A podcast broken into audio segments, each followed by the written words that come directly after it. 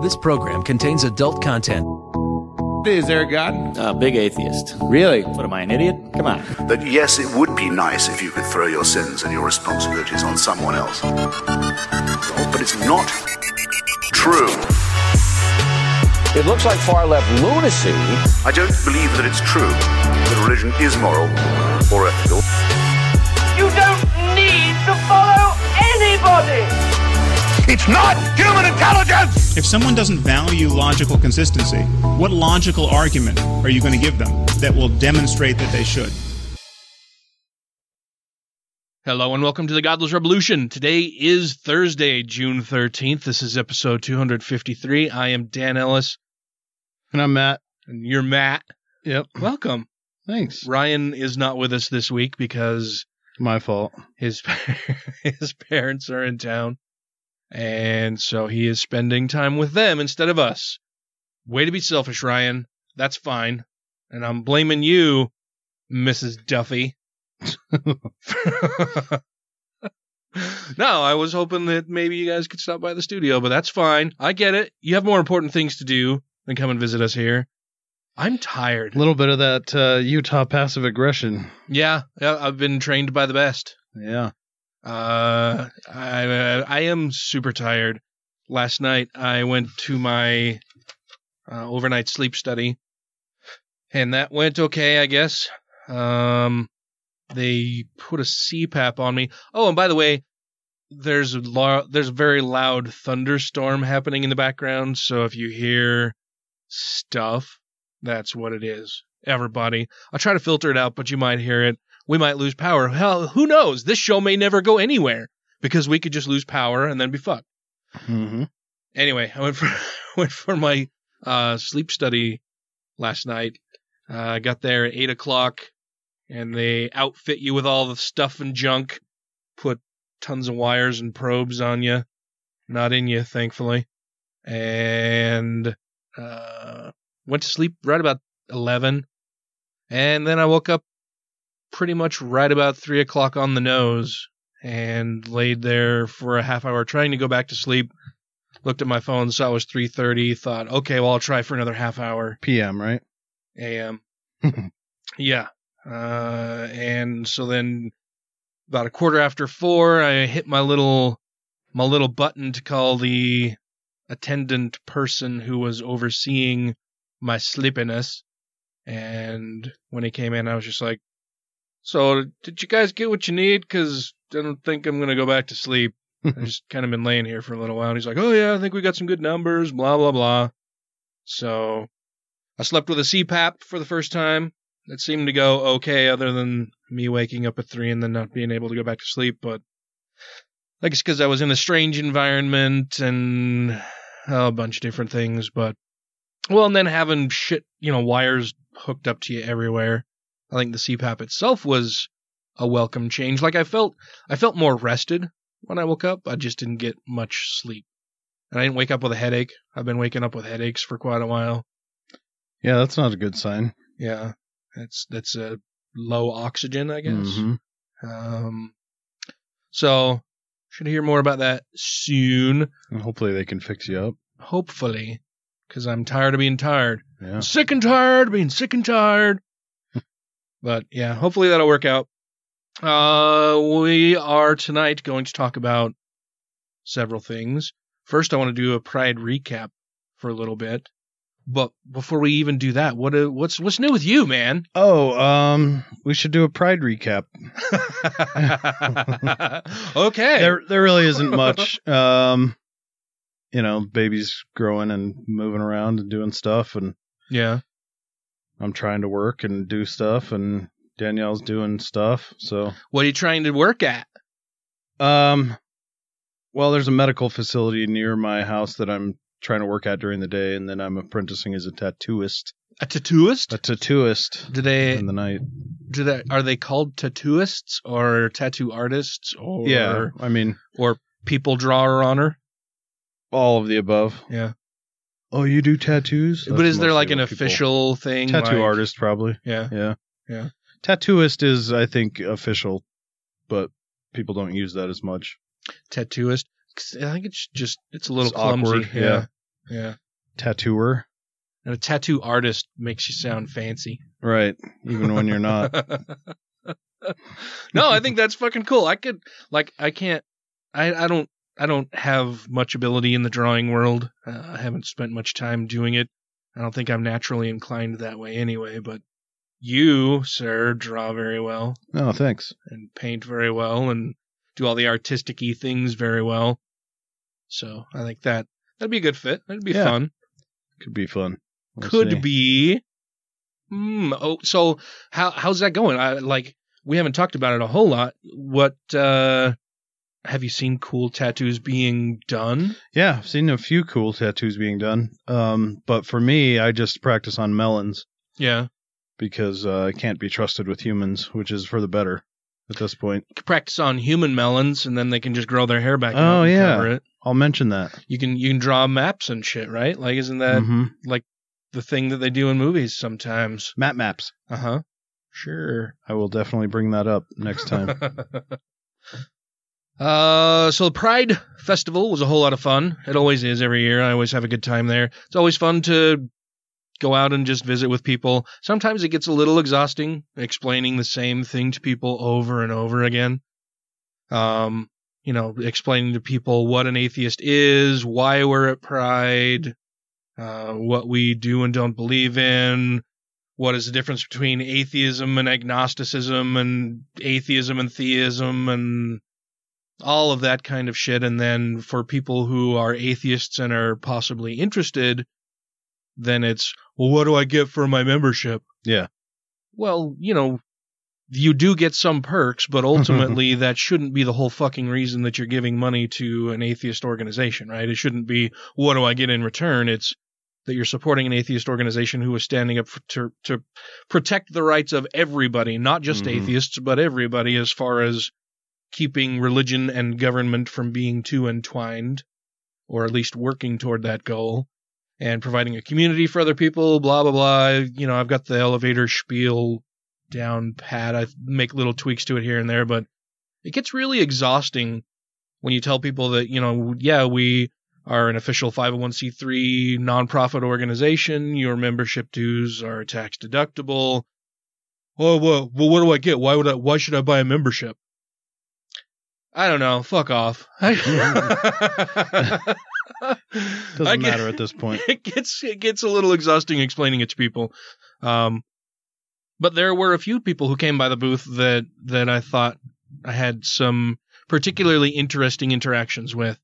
Uh, first off, I want to thank everybody who's a fan of the show and stopped by the booth.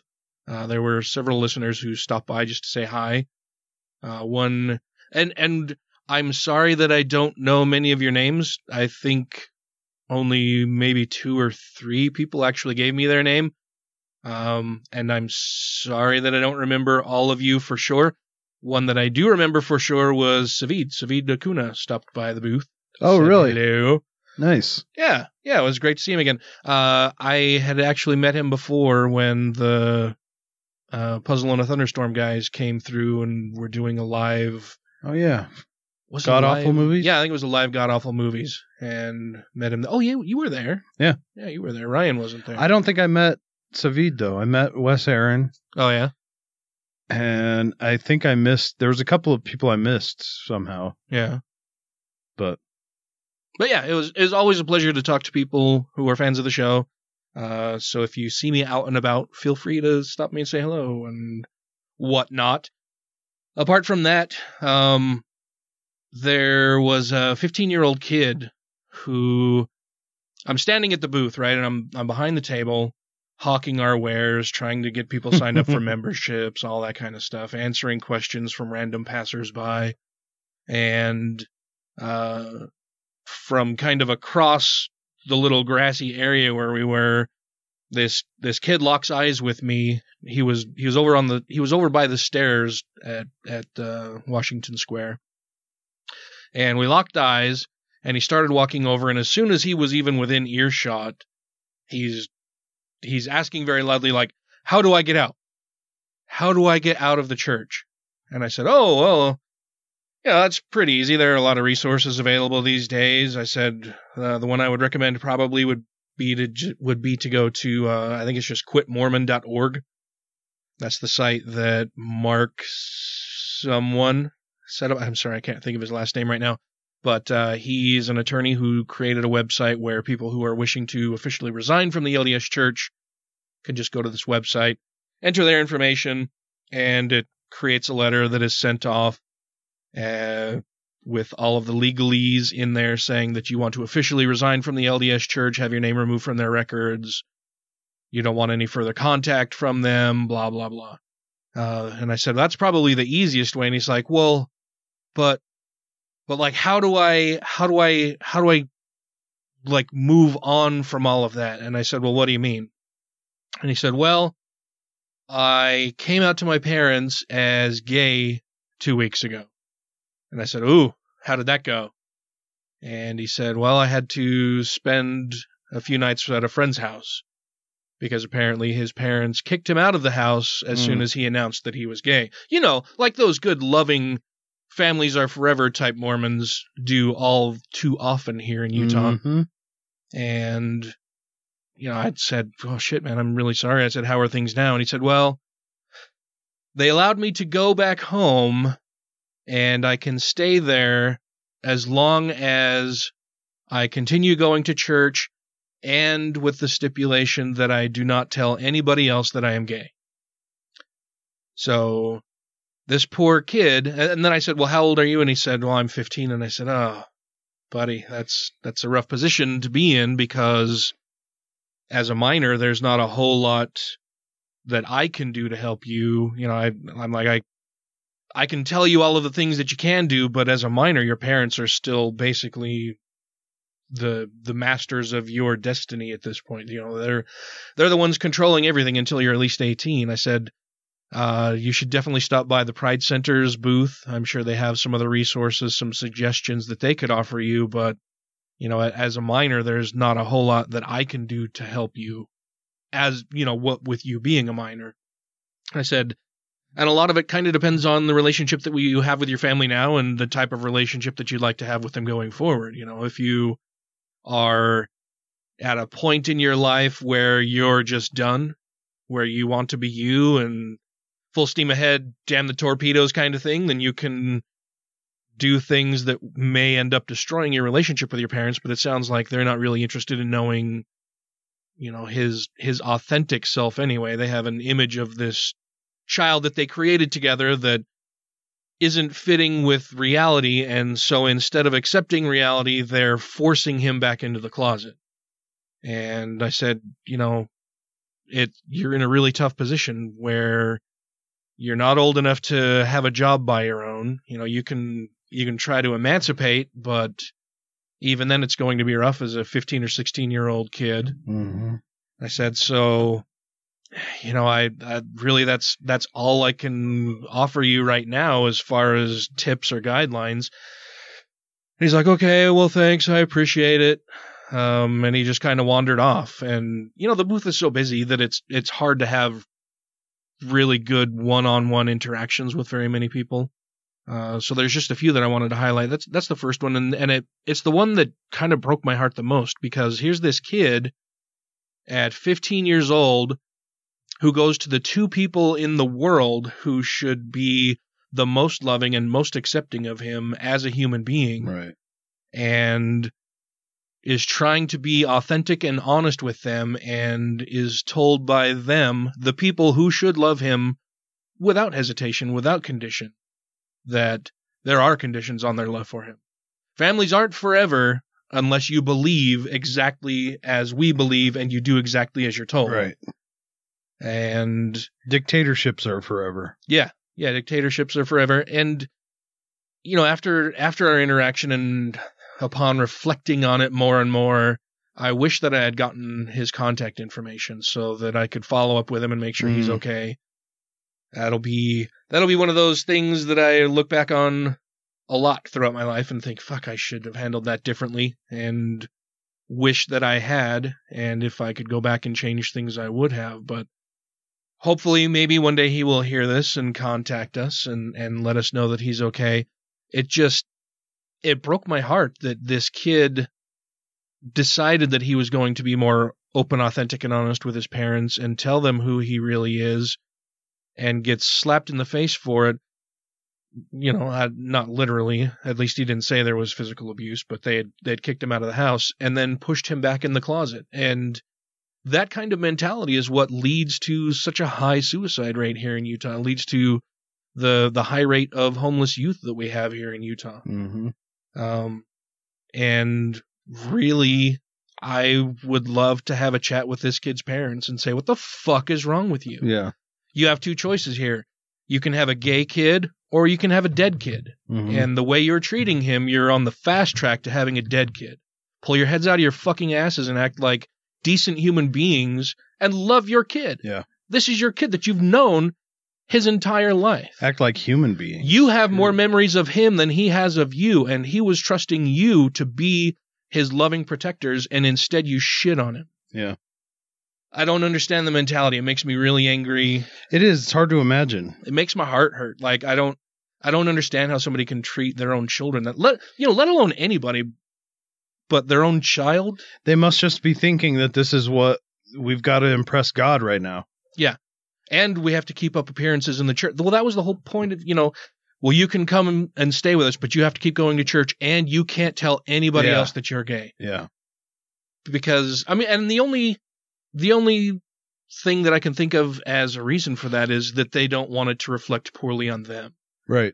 As good, true believing Mormon parents, they shouldn't have raised a gay kid, Yeah. right? You being gay is a choice, and you allowed your child to make to make the choice of being gay. That's not how things should be.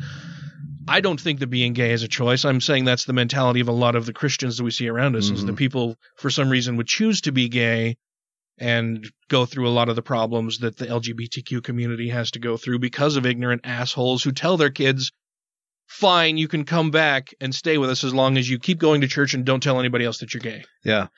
You know, when when Brandon's mom and I got divorced years ago, and Brandon was, you know, three, we had a conversation with each other about how uh, we were going to continue to be friends with each other because the choice has already been made. Brandon is already here.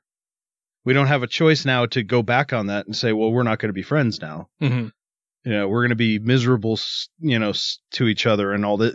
We- don't get to choose that again. We've already made the choice. Brandon's here. Right. um these parents have already made the choice. Their kids are here. Mm. and their kids are just simply saying hey this is who i am. You don't get to choose again. You've Yeah. already chosen. They're here. They're telling you. Too fucking bad if you don't like it. Yeah.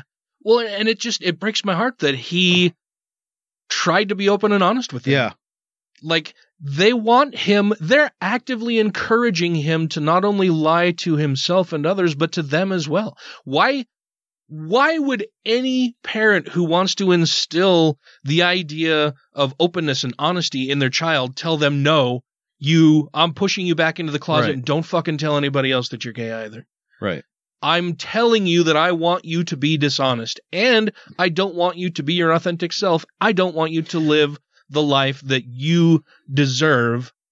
I don't want you to be happy because it would reflect poorly on me. What a what a selfish Mhm.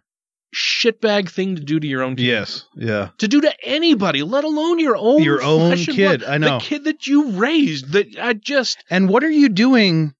What are you doing if you're not prepared to have the child come to you with differences? yeah. Of course it's not it's not a clone of you, it's your child. Yeah. It's it's something different, you know. So what have you been preparing for? If if you're not ready to accept differences in your own children. I don't. I mm-hmm. don't I just don't understand I mean I don't understand it. I don't either. It, it's, I think it's that the religion has so poisoned their own minds that even for a church that touts the whole idea of families are forever and they're the most important thing here, and then they act in ways that betray the falsehood of that of that idea Mhm. and talk about and expose the idea that they can say one thing, but they don't actually mean what they're saying. They don't actually mean that families are forever and that Right. they're most the most important thing, and that honesty and being open about things is the proper way to be. No, you should fucking lie about who you are to please your parents. Yeah. That's all that matters. Yep. Please your parents and hope and pray that for some reason God wouldn't know that you're gay. Like Right. how does that work? They Yeah. they also simultaneously believe that God is everywhere and knows everything, right? So he's not he's not going to be able to lie to God about this. God will know whether he's gay or not. Right. We just want you to lie to everybody else here on earth. Yeah. Yeah. Good point. Pisses me off and I just it, it broke my heart trying to talk to this kid. Mm-hmm. Um so I hope that he's okay. That's just fucking awful. Um, one of the other interactions that I had was that I thought was really positive was uh, uh, a woman who's a counselor at the Veterans Administration uh, stopped by the booth and said that she was a former Catholic, former Mormon, and is now an Episcopalian, uh, or is now a member of the Episcopalian ch- church and is a lesbian. And the being lesbian part explains why she's a former Mormon and a former Catholic Right. and a current Episcopalian. um, but she stopped by the booth because she said that she had been counseling somebody at the VA who is a former Mormon and who was going through a really toxic divorce and custody battle. And uh, apparently, this woman that the that this counselor has been seeing, um, you know, left the LDS church while she's going through this divorce and custody battle, and while all of that's going on, is also having a crisis of faith and has decided that the LDS church is bullshit. Or not decided, but has come to the realization that the LDS church is bullshit and is looking for support and community. Basically, the counselor wasn't even asking about where this where this person could find support and, and a sense of community but the way she started the conversation and it took me a little while to even understand what she was trying to ask me uh, was that she said so i'm counseling this woman who's going through a really nasty divorce. She's left the lds church and is kind of rudderless. And she said i'm hoping that you can tell me how atheists cope with that kind of thing. What do you what do you use as your source of of strength and higher power and something outside of you that you can look to for for hope and and comfort? And it took me a little while to to like I said to even actually understand what she was trying to get at to to ask me. And I said well you know most atheists that I know um you know that that's that's one of the big reasons that atheists of Utah and other secular organizations exist is because when you leave a faith tradition you leave behind a lot of the support structure that you had within that faith tradition. I said i think there are a lot of people who are religious you know even even as a peripheral person because of they because we need that sense of community that sense of belonging and purpose and direction and support and I said, so that's what Atheists of Utah is trying to do. You know, not only do we advocate for uh, separation of religion and government and try to protect that, we also want to try to build a community and uh, uh, a means of support for people who have left religion or have never even been religious, but still, you know, humans are social creatures. And so we want to try to provide a community of like minded individuals and provide that system of support and community and, and direction and purpose for people.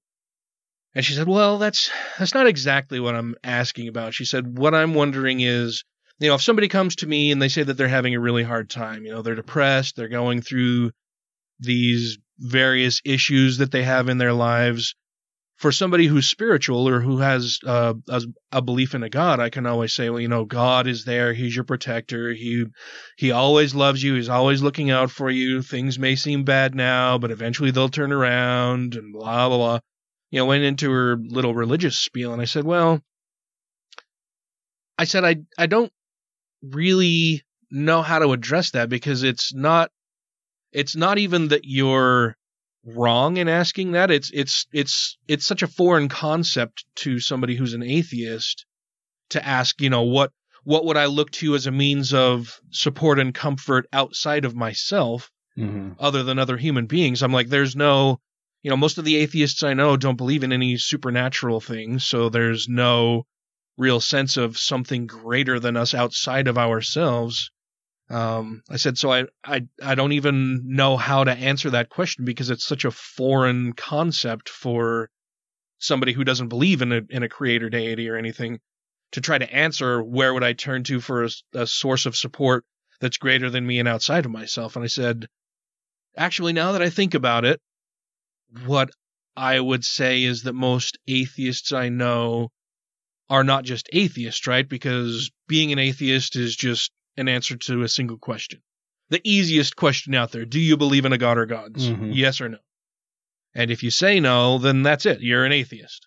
And that's that's the whole of what being an atheist is. I said, but most atheists that I know are also uh, humanists, and we don't look to a supreme being or anything outside ourselves. We turn to our community, and we have faith and hope in the rest of humanity that we can all work together to build a better place. We don't have to turn to an external what we believe is imaginary source for inspiration or guidance or support. We build that within our community It's together. imaginary whether we believe it or not. yeah. but Right. yeah, I know what you're saying. right, but it's it's that we work within our own community with our other human beings to try to improve people's lives and act as a means of support for people who are going through hard times.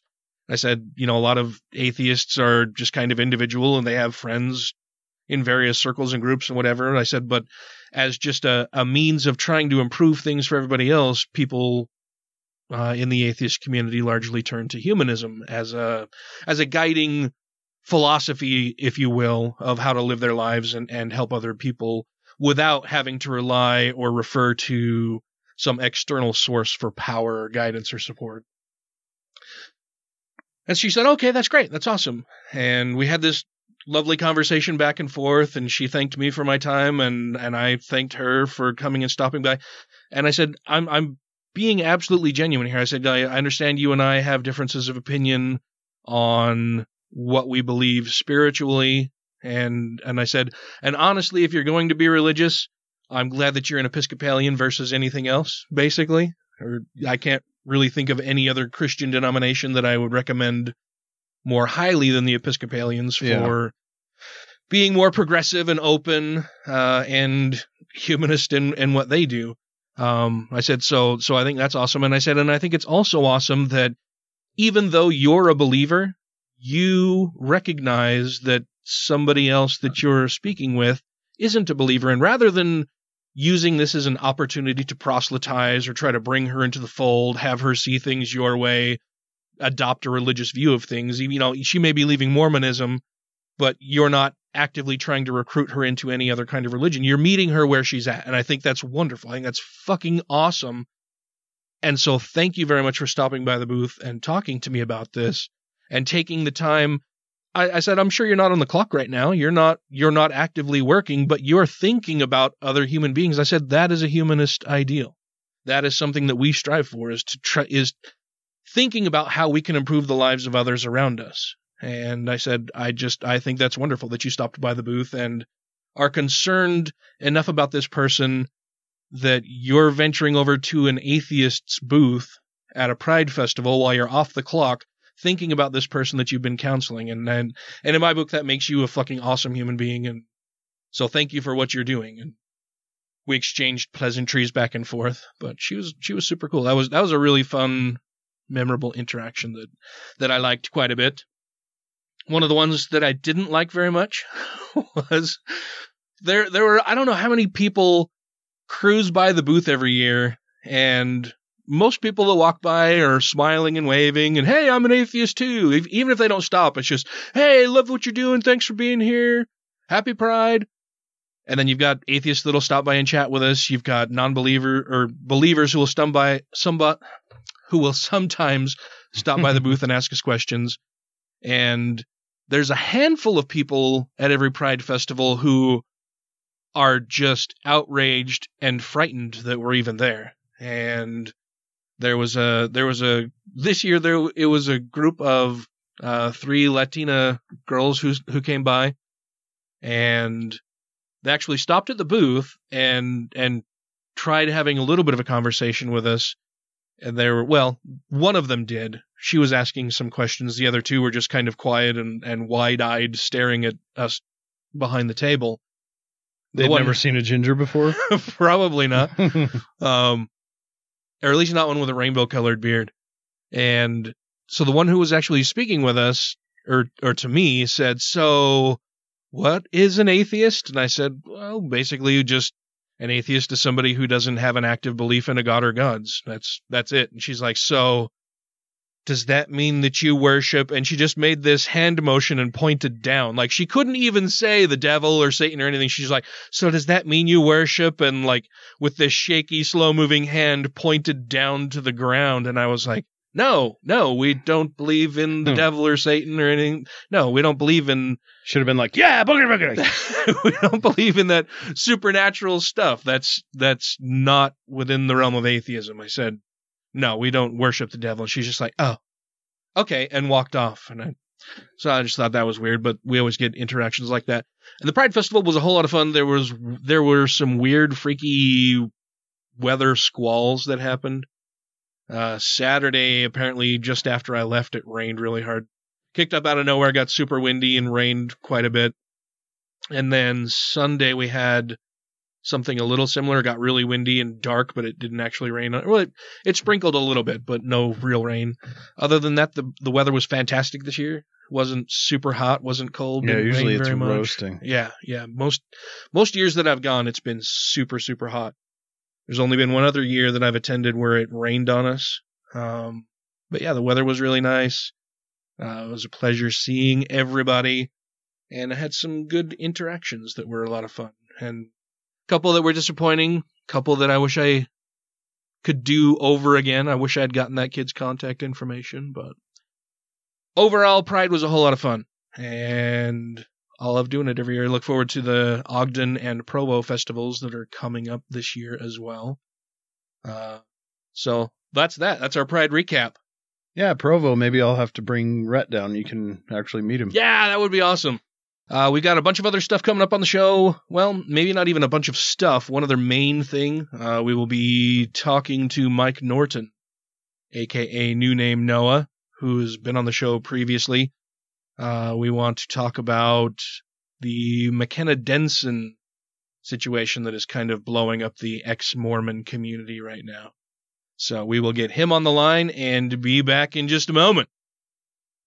This is Mithrin, author of the ABCs of Science and Mormonism, as well as I Should Start a Cult, and you're listening to The Godless Revolution. The Mormon religion is so obviously fake, founded by a transparent charlatan in the 19th century, Joseph Smith. I mean, nothing could be more obvious than that that man was a fake and a charlatan and a liar, who wrote a bogus book, the Book of Mormon, although he was writing in the 19th century, chose to write it in 17th century English. I mean, why don't people see through that? I just can't understand it.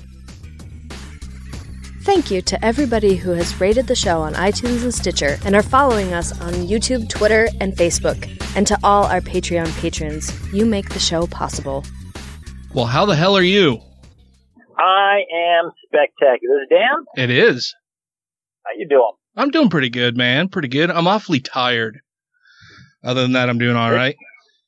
You're tired. I think I went to bed at three o'clock in the morning. Uh, I got up at three o'clock. I, dude, I've got to start going to bed sooner, man. I, I, I, I, I go to, oh, I'm in bed by freaking 11 o'clock at night, but I'm just up late reading and, and posting crap on social media. And I'm, I, I want to, I'm trying to take another major break from Facebook and to the point where like I'm going to delete the app off my phone. And, and I did it like a, I was telling my girlfriend last night, it's like an Al Pacino movie that, uh, just when I think I'm out, they pull me back in.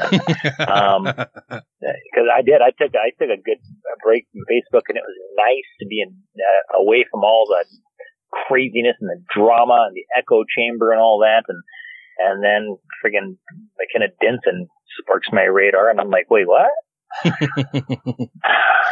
It is what it is. Is that is Yeah. that a thing that's going on? Are we going to talk about that? Oh or- yeah, who who is that? Ah, I don't know. Is she, is she a thing? I don't know. I, I don't know. McKenna who? um. So so we so what I am hoping for and envisioning with uh, interviewing you tonight um, is basically I just want to get the word out there of what a shitbag I think she is and how much she's lied to everybody. Um, I know there's been a lot of drama with different people attacking you for the methods you've you know, used. you know, the funny thing that. about it is, is, is that there hasn't been a lot of drama. It's just, I'm going to say 99.5% of people either don't care in the slightest bit about it or they are of the same opinion that Denson is a scumbag. Mhm. Uh, but there's this tiny little fraction that is literally, you can count them on one hand of, of legitimate ex-Mormons who really believe that, that what I did as far as screaming and yelling at Denson is literally worse than what she did. and it's like, and I compared it to, I said, you know, that's like, that's like catching the neighborhood peeping Tom, the sick bastard that's been peeking in the windows of little girls all over the neighborhood for the last six months. You finally catch the guy and you kick his ass, call the police, have him arrested, and people are mad at you because you kicked this man's ass. You could have handled that It's like, differently. it's, it's like, it's like, wait, what? Now, I fully acknowledge the fact that, that, that I made some mistakes, but my number one mistake, really, frankly, my only real regret in the whole thing was taking that 15 minute phone call where I'm ripping her a new one and I posted it online. That phone call essentially should have been kept between me and Denson. And, and I felt like it was so cathartic for me. I felt like there's got to be other people out here, dozens and dozens of her victims that this will be very cathartic for them as well because I know for, I knew when I was saying it that I was saying it not just for me, but for the countless people that she has swindled and conned. And I mean, she, in some cases, she has ruined lives. There was a man, uh, who I don't even want to mention his name because he was innocent, a man that she accused of raping her years ago. And my understanding is they arrested this man and he sat in jail for months before he finally had a trial and was found not guilty. Um, that kind of thing will destroy somebody's life. And, and she does it all the time. I, I mean, she has made blatantly fabricated allegations against multiple people on multiple occasions. A next door neighbor of hers that was a nice guy, uh, she, she, uh, you know, he crossed her path one day and, and was calling on her bullshit. The next thing you know, she's calling the police and alleging that he's a peeping Tom. Know, she goes on a mission and, and she's in Washington DC, doesn't like it, wants to go home. What does she do? She lies and tells everybody that, well, she went out to the car to get something out of her car. A black man attacked her and tried to rape her. This is Washington DC in 1984. Now, if you're in Washington DC in any year and you say a black man just attacked this white woman and there's, there's two different versions of the story. One version says that she actually said she was raped and was sent home, tested for, for STDs and pregnancy and all that and psychological counseling. She claims at this point that, no, I didn't say he raped me. I said he, tr- he tried. He scared me. I said, wait, wait, he scared you or he tried to rape you? I mean, come on. You know, did he jump out of the bushes and go boo? Or did he jump out of the bushes and pull out a knife and tell you to take your clothes off? Um, she can't keep her story straight. Uh, she's, she's a, com- I used to be a bail bondsman. I dealt with the worst of the worst, the dregs of society. And I've said this repeatedly and I'll say it again. That woman, in my opinion, is one of the worst people I have ever met in my entire life. And that is saying something because I have met people who have thrown toddlers down flights of stairs. Yeah, that's that's a lot to, to take in. well, I mean, think about it. The woman faked cancer uh, more than once, I might add, and was swindling coworkers and and friends It doesn't really swindle family because her family here has been on to her for for decades and knows she's a she's a piece of crap. Um, but she was swindling, uh, you know, friends and coworkers out of money for her cancer treatment. She has cancer. Really? Yeah, you have a cancer, all right. It's in your friggin' brain, lady. so, so we haven't. Well, I, maybe we have. I, I, I called you because you you gave me your number and, and you're driving. I know you're you're awfully busy, and I appreciate you taking the time to to chime in on on tonight's episode. Um, and I am currently recording this, but I it it wasn't like I I was just gonna chat with you for a little bit and and let you know you know how we wanted to go with the show and do all of these kind of things. Do you want to just let it go as it's going now, or like, yeah, like sure, I don't? why not? Yeah, I, yeah. I'm I'm an open book, and anything I say uh, off the record is as good as on the record, unless I tell you point blank. Now, don't share this, but so yeah, I'm, I'm good. Well, okay. Well, and that's fine. I just I because I wanted to give you the opportunity to you know get home or do whatever, and so yeah, I was It's just gonna be a while. I'm actually I'm actually with my uh, with my girlfriend, and and we are stopped right now. She ran into some store to get something or another, so I'm just sitting out in the car waiting for her to get back out. Oh, okay.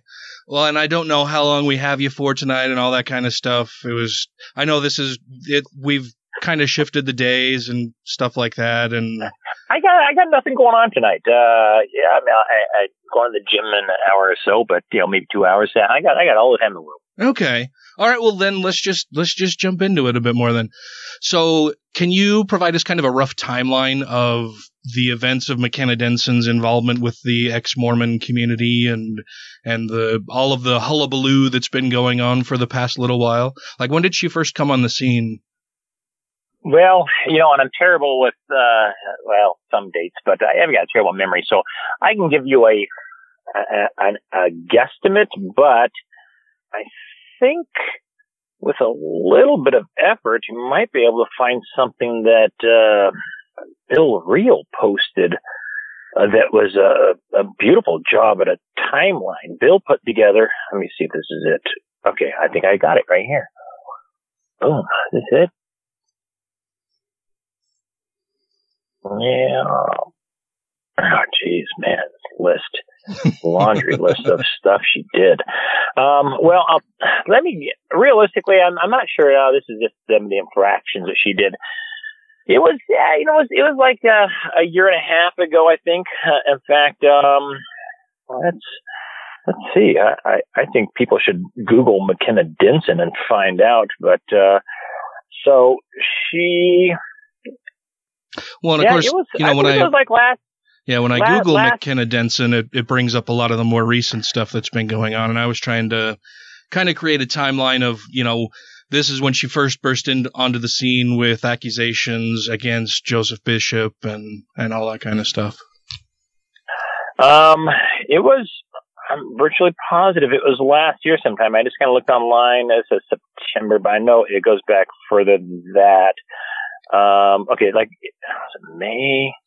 Well, and I know, Um, I know in some of the things, so, so I'm part of the ex-Mormon community in that I am no longer a Mormon. And, Mm-hmm. you know, I, I participate in some of the threads on Facebook online and stuff like that. And I pay attention to what's going on, but I'm not, I'm not as deeply entrenched as, as, you know, people like you and Brett Wells and a bunch of my other ex-Mormon friends are. I, I have kind of put Mormonism off to the side a bit more in, in favor of, uh, being, you know, like, like just not focusing on Mormonism quite so much because it was a part of my life that isn't really a part of my life anymore. As far as my personal involvement, of course, I have a ton of Mormon friends and family, but it's, I don't know, I, I just, I get, I get a little tired of talking about how awful the LDS church is. Not that it's not awful and not that it shouldn't be talked about, but there are a lot of other things that I talk about in addition to that.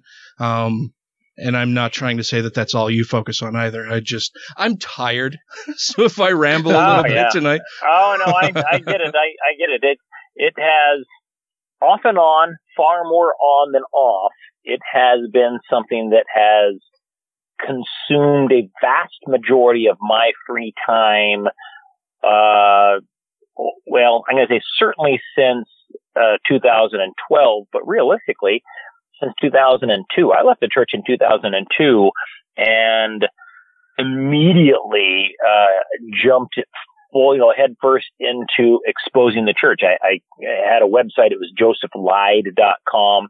I would literally be driving down I-15 in Salt Lake City. And you know how sometimes like these return missionaries or whatever, their families will put up a sign made out of like cups and a chain link fence on an overpass. Oh, it's like, God, welcome yeah. home. Yeah. Welcome home, Elder Johnson. Well, I would actually, this annoyed me. And, and frankly, those signs are illegal. You can't just run around sticking cups and sign and, It's against littering. the law, but Yeah. people do it anyway. So I would, I would take all the cups down and rearrange them and put them back up so it would say josephlied.com. Um, and, you know, and thousands and thousands of people would drive underneath. They'd see it and they would, they would, you know, look me up online. Um, and I had that website from like 2002 to about 2007. And, uh, I, I got tired of it. I got, I got burnt out. I, I had at the time a girlfriend that was the first Nevermo, uh, you know, never been a Mormon, um, that I'd ever personally been involved with in my life. And she just had nothing to do with it, you know? And so I very, I just kind of got out of it. And from like 2007 to around 2011, I did next to nothing in the ex-Mormon community and just kind of fell off the face of the planet and just focused on my relationship and, and with my Nevermo girlfriend. Um, and we wound up getting married and stuff like that. And we're, we're married for uh, a few years. Wound up getting a divorce. Um, but, uh, I'm trying to think here. I lost my train of thought as I was distracted by somebody walking by with a pizza. Now it's good. uh, shiny object there. Squirrel. No worries. So, um, well, yeah, I was just saying that you know, I it's it's not something that I'm involved with as as much or as deeply as as a lot of other people I know. Um, no, I'm envious. I, I wish I wasn't involved with it as sometimes, but I'll tell you the the reward that I get uh, is is not financial. Uh, the reward that I get is uh, emails and phone calls and messages from complete strangers saying, "You don't know me, but you saved my marriage today," or "You don't know me, but you saved my life today." I've gotten, I've had multiple people over the years tell me that they were on the verge of suicide and uh, really, truly wanted to kill themselves.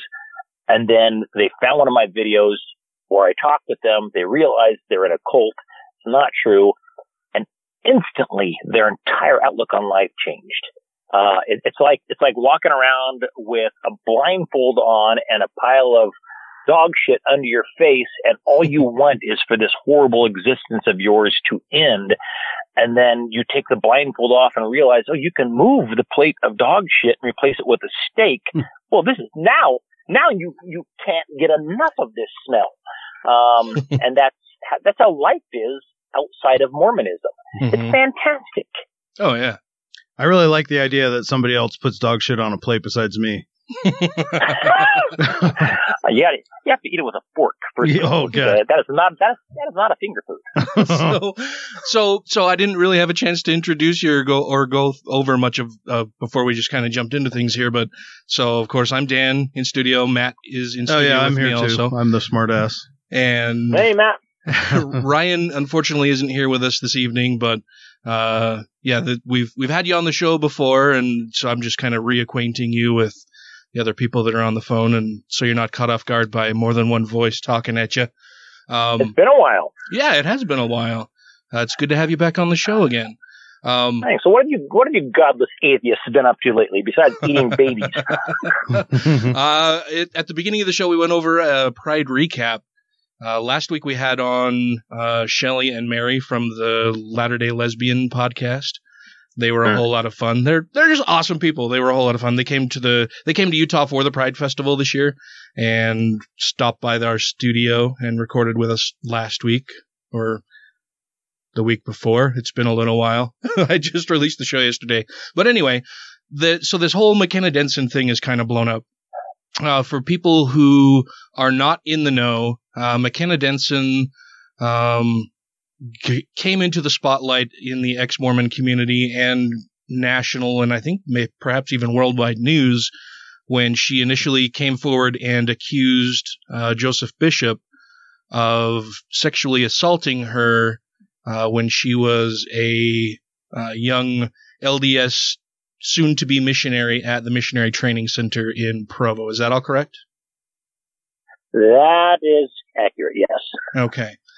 And if recollection serves, it was it was sometime early last year. I mean, it's it seems like it's been at least a year and a half since these yeah, allegations. I, I think it was around surfaced. April, April of 2018. Yeah.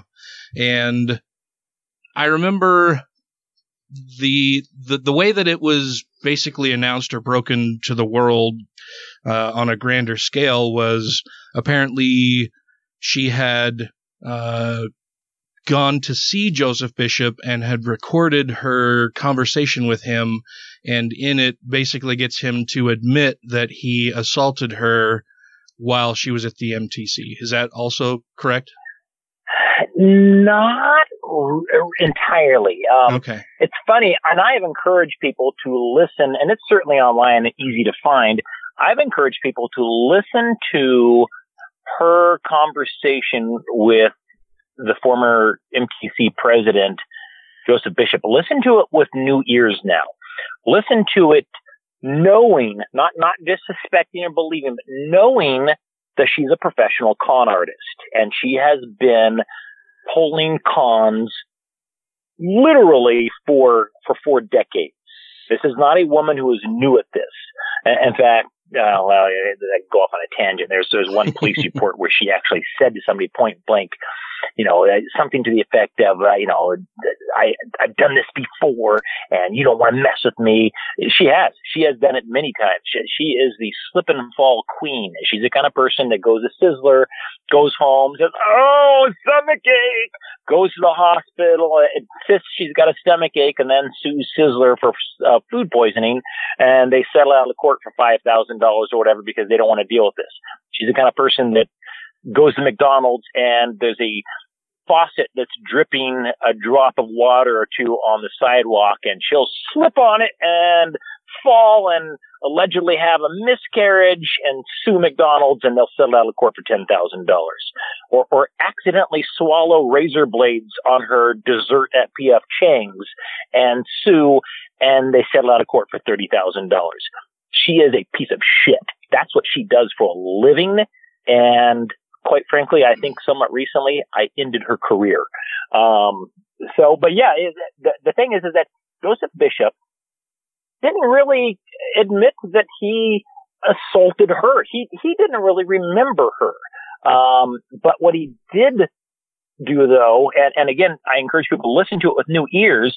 Mm-hmm. He, he pretty much made it clear that he's kind of a lech. You know, the, the man clearly had conversations with McKenna Denson in the MTC that were, in all likelihood, inappropriate for for for him to be having with with a sister missionary. Um, in my opinion, it would be very inappropriate for him to take her down into the basement alone, him and her, for any reason.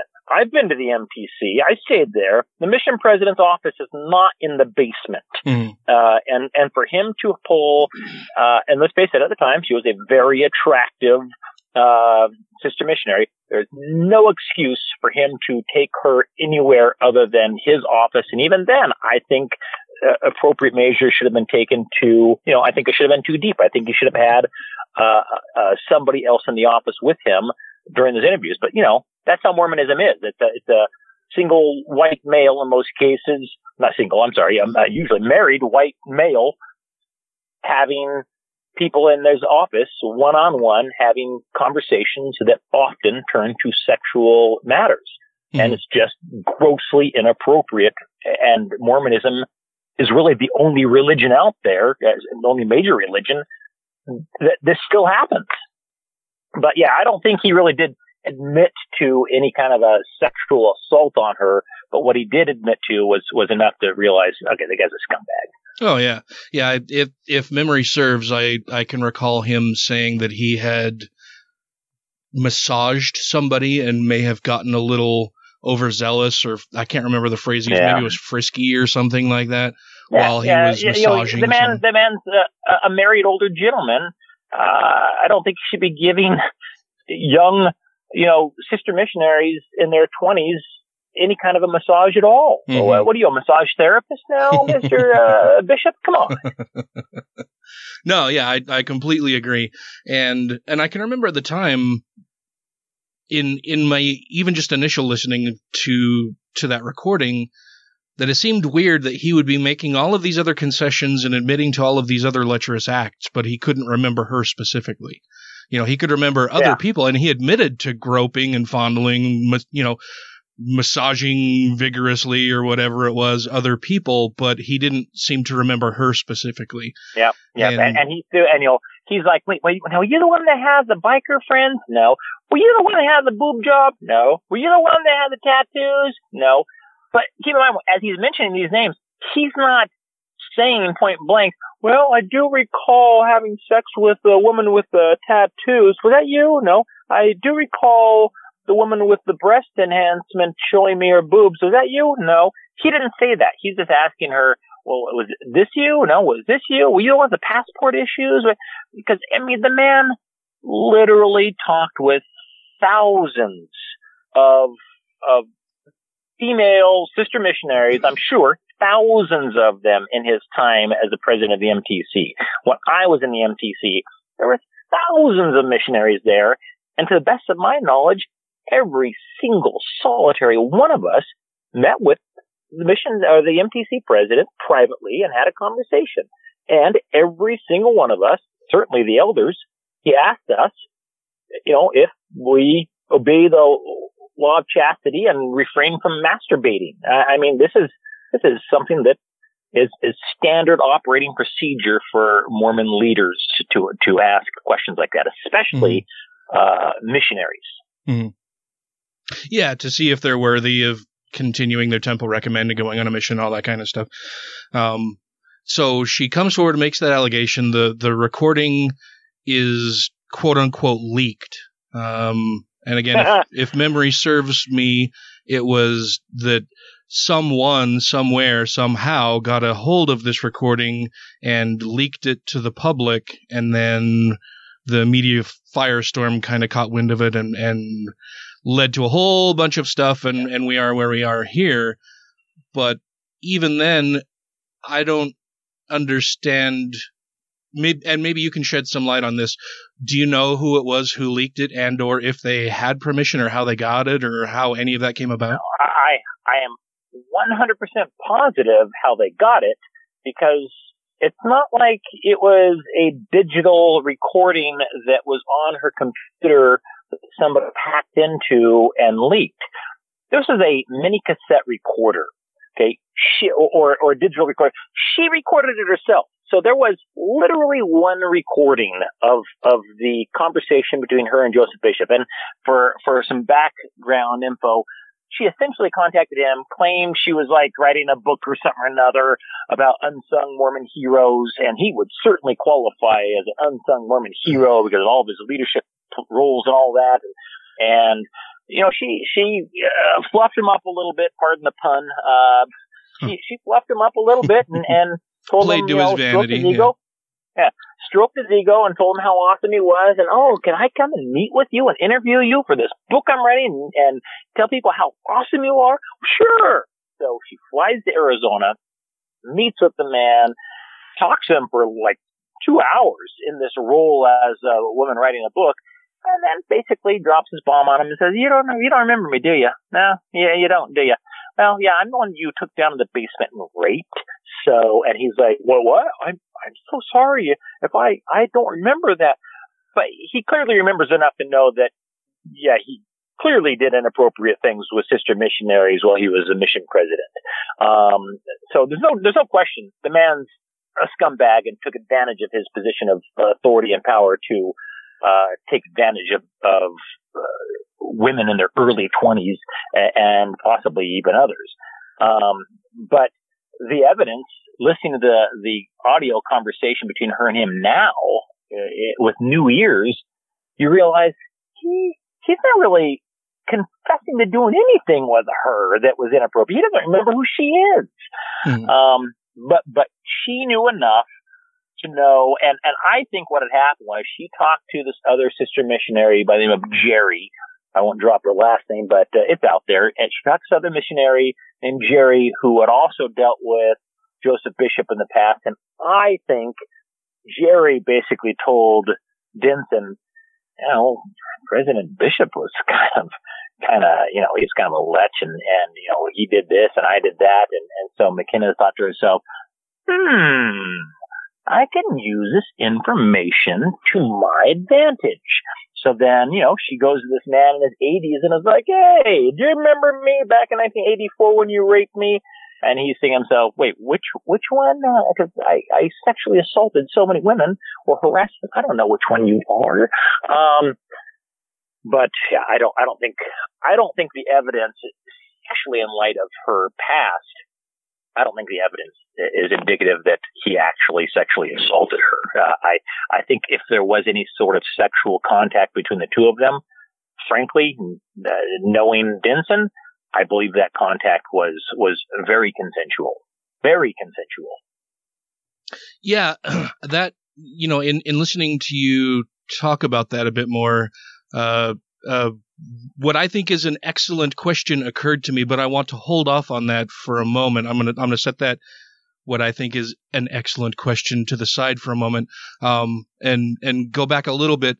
Do you know how that tape was initially leaked, or who leaked it, or Um, you know, I there's some things that I do know that I that I I can't share. Um, and I will admit I do not personally know who gave that tape to Mormon Leaks, but based on Denson's mo, uh, and knowing for a fact that she was the only one who had a copy of that tape, whoever leaked it to Mormon Leaks leaked it to them because McKenna Denson personally gave it to them. Now, I believe, especially based on her past experience and what happened with me, I believe that she specifically asked somebody that she gave the recording to, can you give this to Mormon Leaks?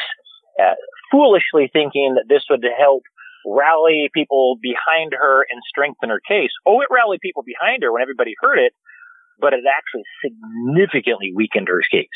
Because now, keep in mind, her whole case was going to the church with an attorney, saying to the church essentially, listen, your mission president in the MTC raped her, and here's a conversation that she had with him I don't think you want the world hearing.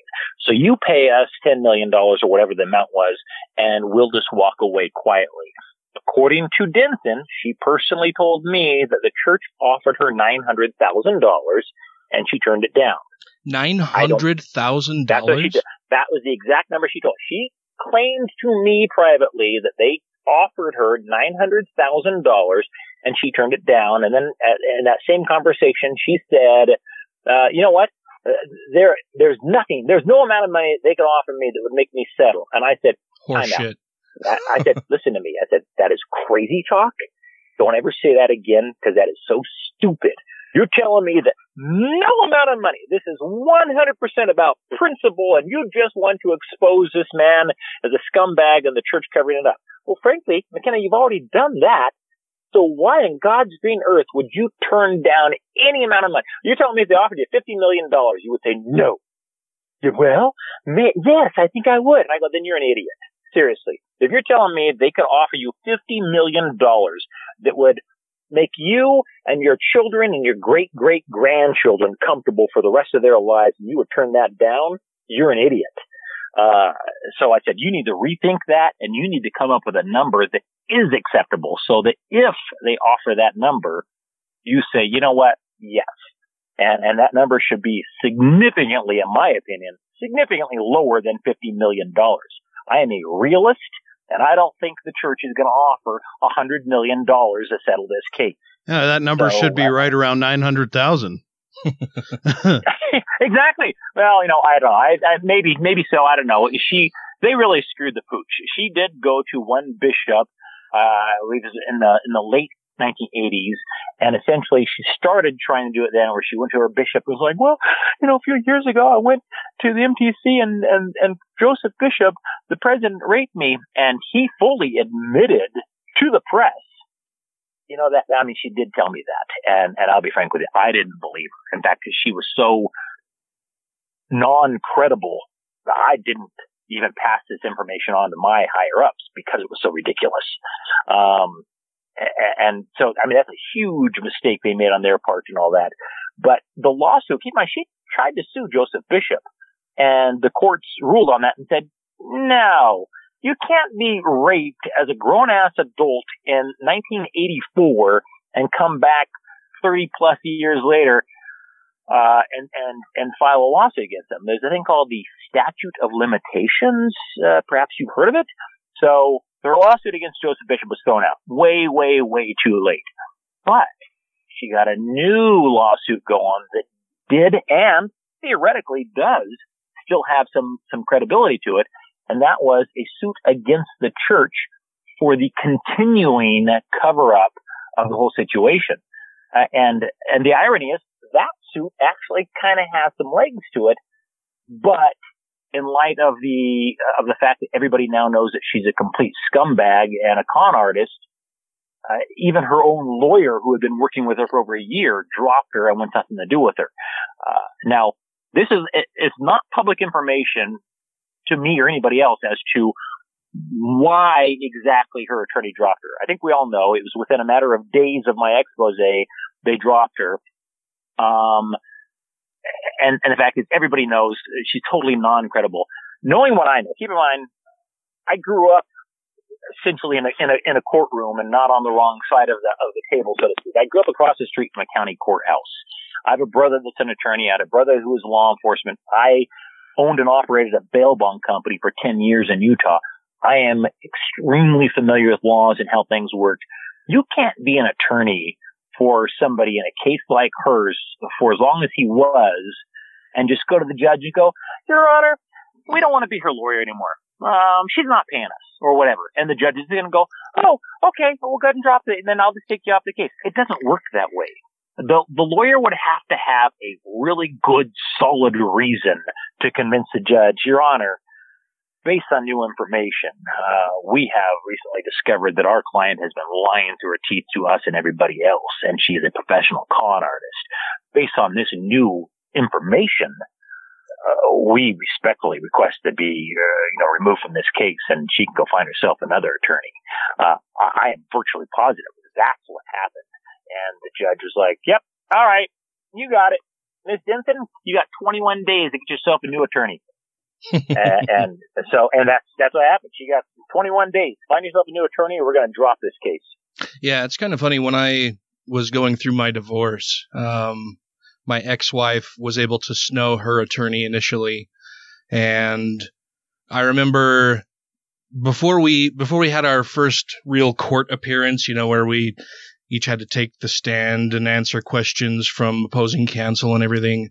Um, my attorney just said, you know, a lot of a lot of attorneys would would counsel their their client and say, okay, well, you know, let's go through this. We'll do some coaching. They're going to ask you these kinds of questions, whatever. He's like, I'm not going to do any of that with you. I want you to just listen to the questions and answer them as truthfully as you can. Just be honest, be open, I don't want to coach you. I just want you to field questions and answer the questions that are given to you. And I thought that was weird, but I was young and stupid. You know, I'm, I was in my twenties and didn't really know much about courts and attorneys and legal actions and everything. And there were a few questions that my ex-wife's attorney asked while I was on the stand. Um, that you know the questions he asked i just had to flip to different bits of information and the, you know they they prepared a big binder of all of the quote unquote evidence for different things and all of the all of the claims that they were making. And so he would have me flip to different pages within this binder and say do you recognize this document? Can you tell us what it is how it came to be? And just in just in answering his actual questions and telling him the truth about the history behind different things that were going on uh, she was completely discredited. And Then later, when she attempted to file a separate motion against me while we were going through our custody battle, her attorney dropped her because she had lied to him so frequently and so badly that he just couldn't take anything else that she said on on her word. You know, he he basically just said I I can't be your attorney anymore because I can't represent you because you're lying to me and I can't I can't in good conscience go in and repeat the lies that you're telling me or act in good faith on your behalf knowing that you have lied to me and that I can't really trust what you're telling me now to act in a manner that would be conducive to you winning this case at all. And so he dropped her. Yeah, I, I've told I've told people many times uh, over the years. There's really like three people that you really truly do not want to look in the eye and lie to. Your your doctor, your personal physician, Mhm. uh, your attorney, and and your shrink. Uh, If you do, the only one you're hurting is yourself. Right. You're not going to get the help that you need. Yep. Yeah. So, so I can see all that. So let's, so let's back up a little bit. Uh, for people who don't know, we've, we've talked about McKenna coming on the scene, her making the, accusa- the accusations against Joseph Bishop. And, you know, we, we've talked a little bit about her trying to file suit against him. Then she ultimately decided to file suit against the LDS church for all of the pernicious things that they do in trying to shield people who have abused people. Um, you know, the, they have members in positions of power who are abusing other members of the church, and the church, much like the Catholic Church has done, uh, just tries to scoot that all, sweep it all under the rug, you know, settle out of court and try to keep that out of the news as much as possible. So, apart from McKenna's lawsuit there, there were a lot of other troubling things that started to come up. And so I know that, y so over the last two days, just the last two days alone, I've spent probably, I don't know, between 10 and 15 hours between watching videos, reading posts in the ex Mormon groups, you know, reading posts from you, people who are criticizing you, all of the attendant comments for all of these posts, reading comments on YouTube videos, watching the videos, trying to absorb it all, reading news stories. There's there's a whole lot going on here. Uh, and so it was probably two, I don't know, two or three weeks ago that we came in studio and there was there was something that had blown up with McKenna. I can't remember exactly what it was, but Ryan said, "Oh yeah, did you see Mike's video about it?" And I said, "No, I haven't seen it yet. What is it?" And he said, "Oh, it's you know Mike basically tearing McKenna a new asshole on the phone and just yelling at her, cursing, saying all these horrible things to her, blah blah blah." And I was like, "Oh no, I haven't seen it." And I think it was the next day I went out to try to find it, and the video was gone. So I still haven't seen quote unquote the video that that a lot of people are are very upset about. I have seen uh, the video that you posted uh, with the call with McKenna, and the other video Oh, that- you that- posted. that- that's the video call, right? It's about an hour Right. long. right, yeah, Yeah. Okay. and I'll then tell you what. As as we speak, I am sending you a link. This is this is only if you don't post this on your on your thing. You can listen to it. I don't care. Okay. And there's copies of it out there. If anybody that's listening to this wants to hear my phone conversation with McKenna Denson, it's about 15 minutes long. Knock yourself out. Google it. It ain't that hard to find. It's out there. Could I take it offline if I wanted to? Yes, absolutely. Because it's not me that's hosting it. I'm not spreading it out there. Um, but there's somebody that has, and I've had people contact me and say, "Oh my God, hey, did you know that this guy took your phone call and, and posted it online?" Yes, I am aware of that. Uh, but the problem is, I'm not pretending like it didn't happen. Uh, I, I've made it very clear that I'm not. I don't regret calling her on the phone and ripping her a new one. I just regret sharing it with everyone. Um, so I, as we're talking, I literally just sent you a link so you can listen to that phone call later on.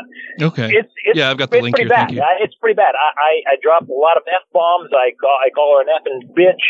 Um, and there was definitely some poor communication on my part in that phone call. I, I started out fairly early in the phone call trying to explain to her very poorly, I might add, that if if this whole situation with me, you know, exposing her, if it causes her to want to go out and kill herself, thinking somehow that that's going to upset me, that that I'll get even with you, I'm gonna kill myself. I wanted her to know I don't care. Do what you got to do, sister. Uh, your what you do at this point isn't my responsibility. So, but I, I, I expressed that to her very poorly, and it, and some people very incorrectly and mistakenly came away from that conversation believing that I told her to go kill herself. I did not do that, and I will not do that. I, you know, what it comes down to at the end is McKenna Denson is somebody's mother. And, and frankly, I have spoken to more than one of her children. And, uh, I just would not tell anybody, any human being to go kill themselves. And, and it was just a poor attempt to communicate on my part to explain to her, hey, if you go kill yourself, I just want you to know it, it means nothing to me. So you do what you got to do, but I don't care. Um, and then what was the other thing that I did? Oh, um, so there was that, and and the biggest critique of the call was that there was a few people that you know the I call them the PC crowd that they were so upset by the language I used and the screaming and yelling that they felt like me yelling at her was way worse than anything that she did. And and for the people who have said that, who believe that, my response is, have you lost your friggin' mind? So that, that's like, that's like catching a pedophile, kicking their ass and, and throwing them in jail. And then people get upset with you because, wait, wait, you hurt him? You actually hit him? Oh man, that's not right, man. There's never an excuse for actually assaulting somebody physically. Really? So if somebody rapes children and you catch them, there's no excuse for beating their ass. I disagree wholeheartedly. Well, uh, and and that I felt like Denson had it coming. I yelled at her, and as I was screaming and yelling at her, uh, and I gave her plenty of opportunities to respond and and and explain herself. Um, I was thinking of people like that man that she falsely accused of rape who sat in jail. I was thinking of the the children 13 year old girls who were sitting there with her, including her own daughter, at P.F. Chang's back in 19, uh, well, whatever, I think it's 2000, when was that? 94, I forget. Um, I was thinking of them as I was screaming and yelling at her. And let me tell you, I have had dozens and dozens of people contact me and tell me, you took the words right out of my mouth. When you ripped her a new one, I was applauding, saying, yeah! And I don't have any regrets for that. About the only thing I do regret from that whole thing is at the very beginning of the conversation when I first started telling her what a scumbag she was, in, in complete rage, I said something to the effect of, I swear to God, if you were here right now, I'd, I'd break your nose. And, and that I regret because there are many people who have heard that and thought, oh my God, if he's gonna, you know, talk like this to a woman on the phone, I, he, I'll bet he's an abusive man. I'll bet he smacks his his his woman around. That's just not true. Uh, you know, I'm I'm driving a car right now. I got my girlfriend next to me. We've been together for over five years. We've known each other since 1976, and she would attest, as would all three of my ex-wives, that I've never hit a woman in my life. Uh, and I sure as heck wouldn't, wouldn't start with McKenna Denson or anybody. I just don't do it. I'm not gonna, I guess self-defense? Sure. If, if I was being attacked by some crazy woman, would I smack him in self-defense? Yeah, who wouldn't? But I, I do not hit women, uh, and, and there's certain things that I don't even call women. But, uh, you know, am I gonna call a woman a bitch? Yeah. If the, if the shoe fits, sure. Yeah. well, and I, and I, I want to I want to stop you there for just just a second and talk about this for a little bit. So, let me think about the best way to approach this. So, what has disturbed me about a lot of the reaction, and again, I haven't I haven't actually heard quote unquote the call in question. I've I've watched the the the video call that you did with her, and then your your expose, but I, I haven't listened to the call that everybody's very upset about. And one of the things that has bothered me about the discussion surrounding the call itself is the condescension that is used when talking about women in general. And a lot of it is coming from people who mean well, right? They're, they're saying, oh, well, I just can't believe that he would talk to a woman that way. And it seems weird to me to hear that coming from the mouths of people who ostensibly are all about equality and treating people equally and and you know giving the same opportunities to people treating everybody the same being fair and equitable in all of our dealings with people. But for some reason still they want to set women aside and treat them as these delicate little flowers that can't handle you know harsh language being thrown at them when you know they would be probably fine with that same type of language being used in a discussion with with a with a male figure, but they you know are championing women's rights and women's equality and everything, and somehow and for some reason blanch and blush when that same type of language is used in a conversation with a woman versus a man, and it seems to create this strange double standard that I don't quite get, but. That's oh, me, yeah, and I, I'm a little bit totally weird. a double standard. Well, women are not these delicate teacups that need to be protected and shielded from foul language. If it was a woman that was yelling at a man and everything that I said to Denson, she said to a man, but, you know, replace the word bitch with asshole, and I think very few people would have complained about it. But well, yeah, a man I, I think if you strip, a woman, yeah, I think if you all of a strip the sudden, oh my god, you know, it's like, and and I I refer to you know, uh, I, there's there's a term for it. People refer to that feminazis, where they, you know, some of them, not all, some of them want equal rights, but when you give them true equal rights, they get upset. Like, oh, wait a second, well. We don't want to have to register for selective service and possibly be drafted into the military. That's not right. We're women. Hell, you can't have your cake and eat it too. Yeah, yeah. You want equal rights? You, you turn 18 years old, you register for the draft, sister. Yeah. No, you don't. You don't want equal rights? Then, then, then shut up. Um, Yeah. I keep in mind, I, I am, in my opinion, the polar opposite of a misogynist. I am a huge fan of women. A vast majority of my closest friends now and throughout my entire life have been women. My my personal role model in I life. just I need to step in for just a second and Yeah, just just just to say I'm I'm listening to all of this and kind of shaking my head.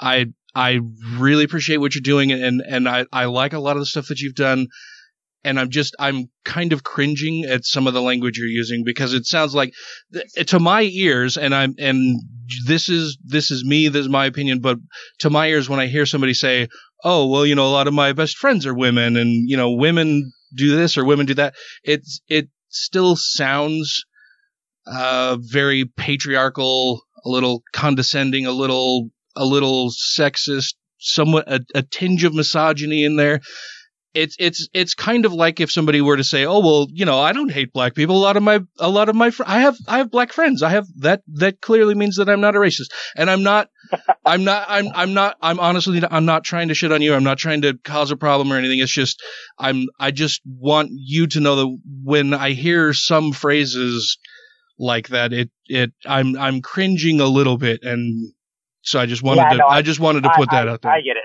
but but to be clear, literally, uh, almost all, if not all, of my personal heroes are women.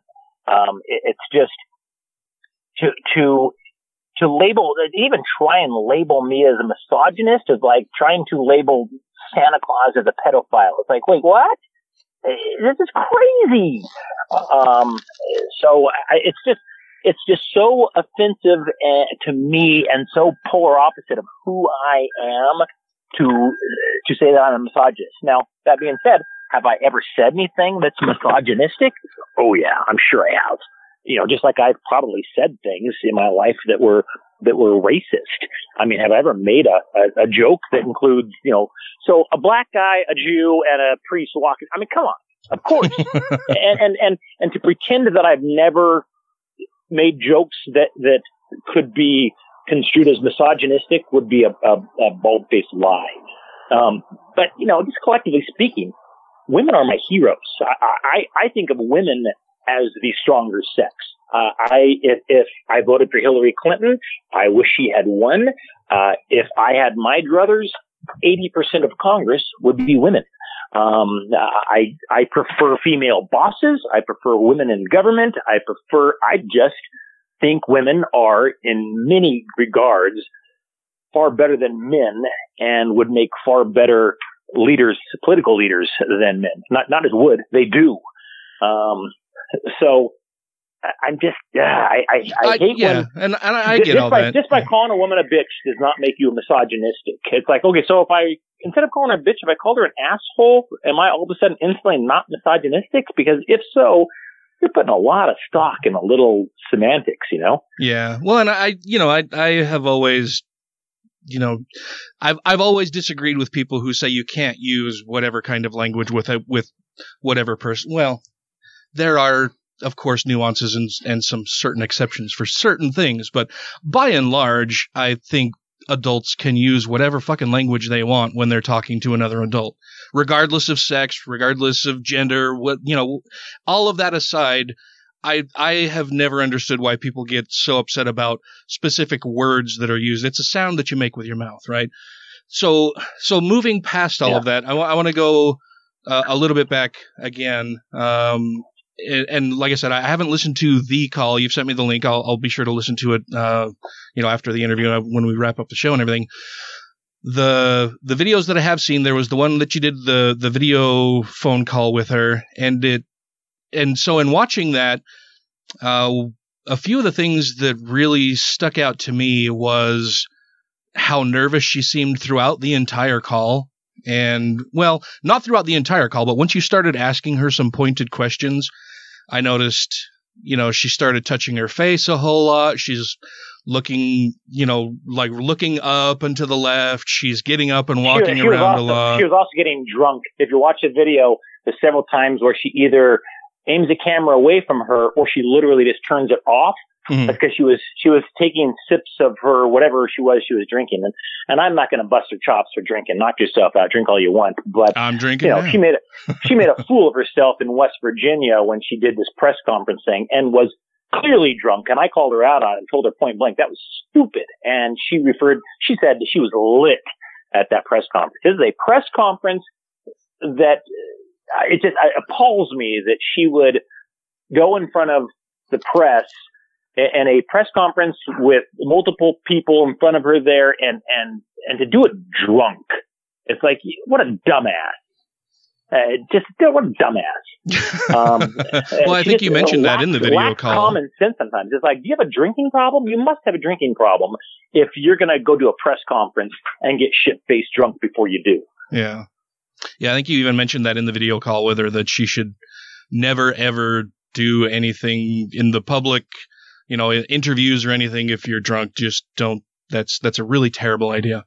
Um, but but I noticed, like I said, that that she just seemed really nervous, and she kept getting up and walking around and going back to the couch and sitting down and getting up, and it just it, it seemed very frenetic and nervous. I don't know. It, it, is she or was she typically like that on phone calls with you? That she would wander around a whole lot. I mean, I know that when I'm on the phone, I'm usually just in one no, spot. never. I, I, I have I have had countless conversations with her uh, on the phone, uh, Skype, or, or uh, FaceTime, in person. Uh, she has never behaved that nervously when talking with me before. Mhm. Um, I was asking her questions that she was a little nervous about and and didn't really want to answer.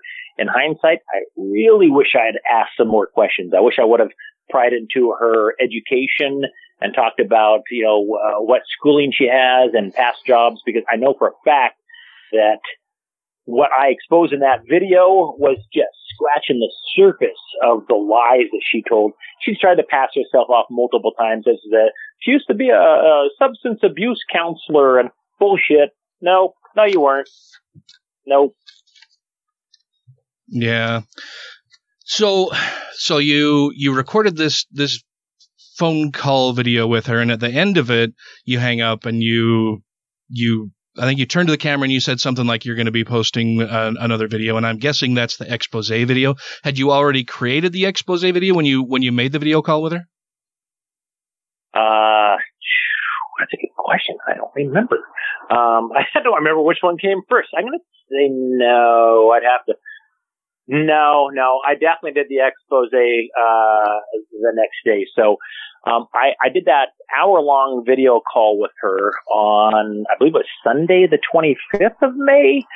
And then the very, or is it the 26th? Crap, let me look real quick. May,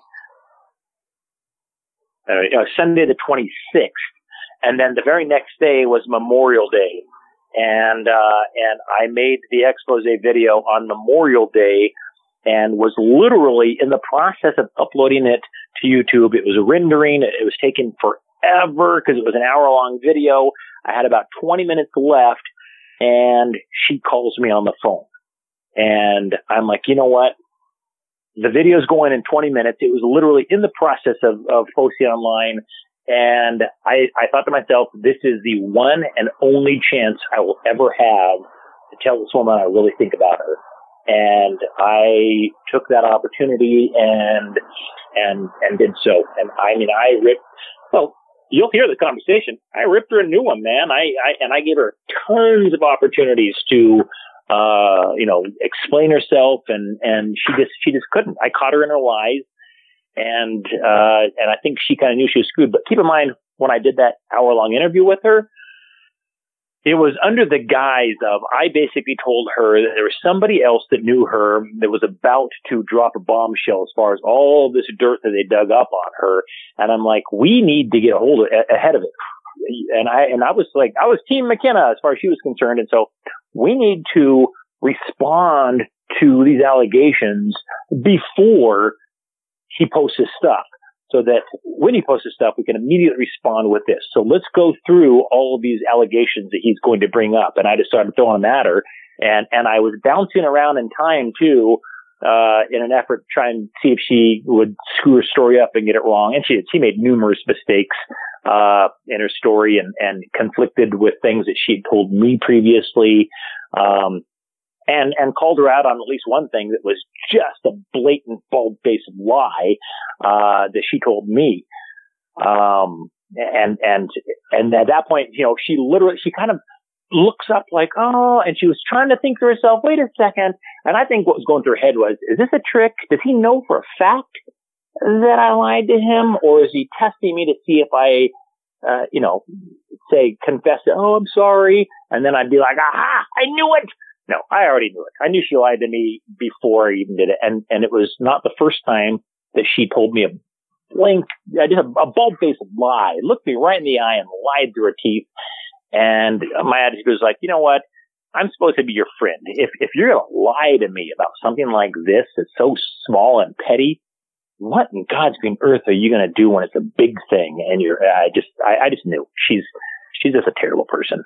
Yeah, Matt and I were talking uh, before we got you on the phone about how I have a huge problem with liars, and and so I wanted to to throw this out to let everybody know that I do have a definite bias against people who I learn have lied to me or other people about something of import, even if it's of something of no consequence, because then if they lie to you about something of no consequence, when they didn't have to lie to you, then that calls into question certainly more important things that they would say to you that you may question in the future. I I cannot abide a liar. I it just it destroys a relationship with me to find out that somebody has been lying to me about something because then I cannot trust anything else they tell me.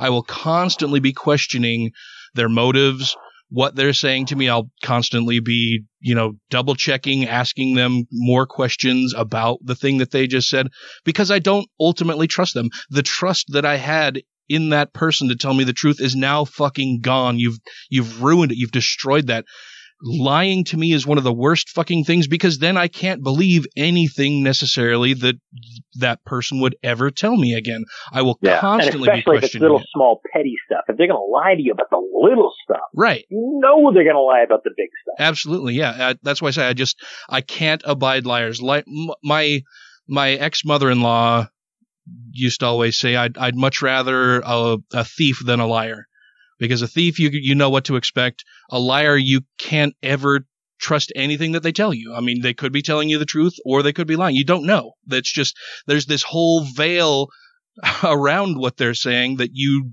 don't ever know what to believe. And so it's it's really dispiriting, and it's something that, like I say, if if somebody lies to me about something, then I just I can't trust the things that they would tell me thereafter. Um, let's talk about some of the things that that she has done and how you found out about some of the things that she's done. Right, so you were a huge advocate for McKenna. I know that you worked with her to record when uh, she traveled to uh, Joseph Bishop's ward and stood in front of the congregation at the podium and accused him in church of sexually assaulting her. Um, you went with her, I, I, think, to a to a court appearance. Um, you know, I've, I've watched a bunch of videos over the last year or so in this continuing saga. What was it that that you noticed that that threw up some red flags that you that you decided, oh, hey, maybe I need to look into this a little bit more? well, uh, I should ask. I, the irony of this whole thing um, was what got the ball rolling on me realizing that she's uh, a pathological liar and a scumbag was actually a comment made to me in private by a, a essentially a devout Mormon. Um, this was on Reddit in a private conversation, and a guy by the name of uh, his username on Reddit is uh, the Mad Dommer, and Dommer is spelled D as in Delta O M M E R. I don't even know what that means, but the Mad Dommer. He says to me, honest question. Do you consider yourself even slightly complicit in McKenna's current public meltdown? Or do you place that entirely at the feet of Joseph Bishop? We probably agree on the subject of his character, by the way. Is exploiting someone who is vulnerable also acceptable collateral damage to quote unquote expose the, the cult? My response, I said, public meltdown? What exactly are you referring to? her reports to the police of arson, someone breaking into her home, and the assault she's alleging? I swear to God, I think before I finished that sentence, I, I think when I, as I was typing the word alleging, I realized there was a part of my brain, talk about cognitive dissonance. My brain was like, wait a second. Okay. She, she is claiming that in the span of 10 days, somebody broke into her house and poisoned her orange juice with Drano, and you want to have a fun experiment, uh, go buy a bottle of Drano and a, and a bottle of orange juice, pour a glass of orange juice, and just put in a put in a teaspoon of orange juice, and tell me what happens. Or of Drano. uh, yeah. yeah, and, yeah, yeah, Drano, Drano and, and orange and orange juice, and let it sit there for ten minutes to take a look at it. And you tell me, would you drink that? Nobody in their right mind would drink Drano or orange juice that had Drano poured in it, uh, unless it was. I just there's no way. It, it it's obvious there's something wrong with this one. It changes appearance. Um, no, it it oh it just I posted a picture of it online. I'll have to dig it up and send it to you. It's ridiculous. Um, so uh, as I'm typing typing this response to this Mormon, I I thought to myself, oh, okay, now when I actually type it, you know, and when I type it out loud, I realized how ridiculous and far-fetched it sounded. And she was very clearly trying to suggest that it was the strengthening the church members committee that is doing this. I'm thinking to myself, okay, you know what? I've been one of the church's worst freaking nightmares since like 2002. I mean, I, uh, in 2005, January 2005, when they changed the washing and anointing ceremony and did the whole, did away with the whole, hey, we're going to touch you all over your naked body. I went into the, I went into the Jordan River Temple that day, documented all the changes and had the changes posted online the same day that the changes went into effect. I had the entire script online. Uh, and I've been a pain in the ass ever since then. I'm thinking to myself, okay, I, honey, if, if the strengthening of the church members committee was essentially a fancy, uh, you know, way to say the, the, the Danites or Danites. Yeah, the modern day um, Danites, yeah. Uh, then, you know, they would have tried to kill me a hell of a long time before they tried to heal you. I mean, you're one woman out of God knows how many thousands who was allegedly uh, sexually assaulted by a church leader and then the church covered it up. Okay, what's new there? I mean, come on. Uh, how many times has that happened? Thousands of times? Yeah, granted, it makes it look worse because it's the president of the MTC. I'll give you that. But still, it's like, come on. Now, how many people have gone into the temple and video recorded the ceremonies that they do in the temple and post them online? Is there a thousand? Is there a hundred? There's one. I'm the only person who's ever gone to the temple, recorded the ceremonies, and posted them online. Hmm. So if strengthening the church members committee is running around poisoning people with with Drano and their orange juice and burning their cars and assaulting them, they're going to go after me long before they go after McKenna Denson, and they're not Hmm. going to do it. It's just Mormonism has evolved beyond the point where Scientology is right now. If this is Scientology, I'd be like, yeah, you know what? I could totally see those psychos doing that. Uh, I don't believe for one second anybody in the leadership of the Mormon church is instructing anyone to go and poison people or burn their car or assault them. Don't, I don't buy that for a second. Um, Yeah, I remember. And, and I remember when that story far as I, started my investigation and the ball just kind of rolled from there. Yeah. Yeah, I remember when that story broke. I even posted it online and and actually used the the comment when I posted it something about um I think I just wrote modern day Danites dot dot dot question mark because she that was the story where she uh you know came forward and said that her car had been set on fire someone had put Drano in her orange juice and someone had attacked her and she ended up with a broken wrist and and nose and and these were all this wasn't like one attack where all of this happened this was these were three separate instances three of attacks separate right attacks in the span of 10 days. Yep, Yeah. Yep. And, and, you know, the funny thing is, is the, the world by and large found out about that essentially, uh, on, well, she did a press conference, the drunk press press conference in West Virginia on May 5th of this year. Now, I knew about the, and that's the first time that she publicly told everybody, and then Fox News and Salt Lake picked it up a few days later and said, hey, you know, she says that she's been poisoned and arson and all this stuff. And there's police reports to back it up. Oh yeah, no, she called the police and filed police reports. Um, and, and I am convinced that a, uh, uh, uh, an arrest is, is certainly in her future for filing multiple fake police reports because there's tons of evidence that proves beyond any reasonable doubt that she made at least one of these things up and and that proof is going to bite her in the ass. I've given it to the police. Um, oh you have so you have she- proof that, oh, that at least oh, one of the stories Oh, in I- this I've in this recent trilogy is false Proof, absolutely solid proof from multiple sources uh, that she was talking uh, back in September of 2018 about a time when somebody poisoned her orange juice with Drano. Well, that's problematic considering the actual attack supposedly didn't happen until like, uh, what, January uh, 29, oh, January 30th. So the attack happened January 30th, but back on like September 21st, she's talking about the time that somebody poisoned her orange juice with Drano. That's very problematic. Yeah, I would think so.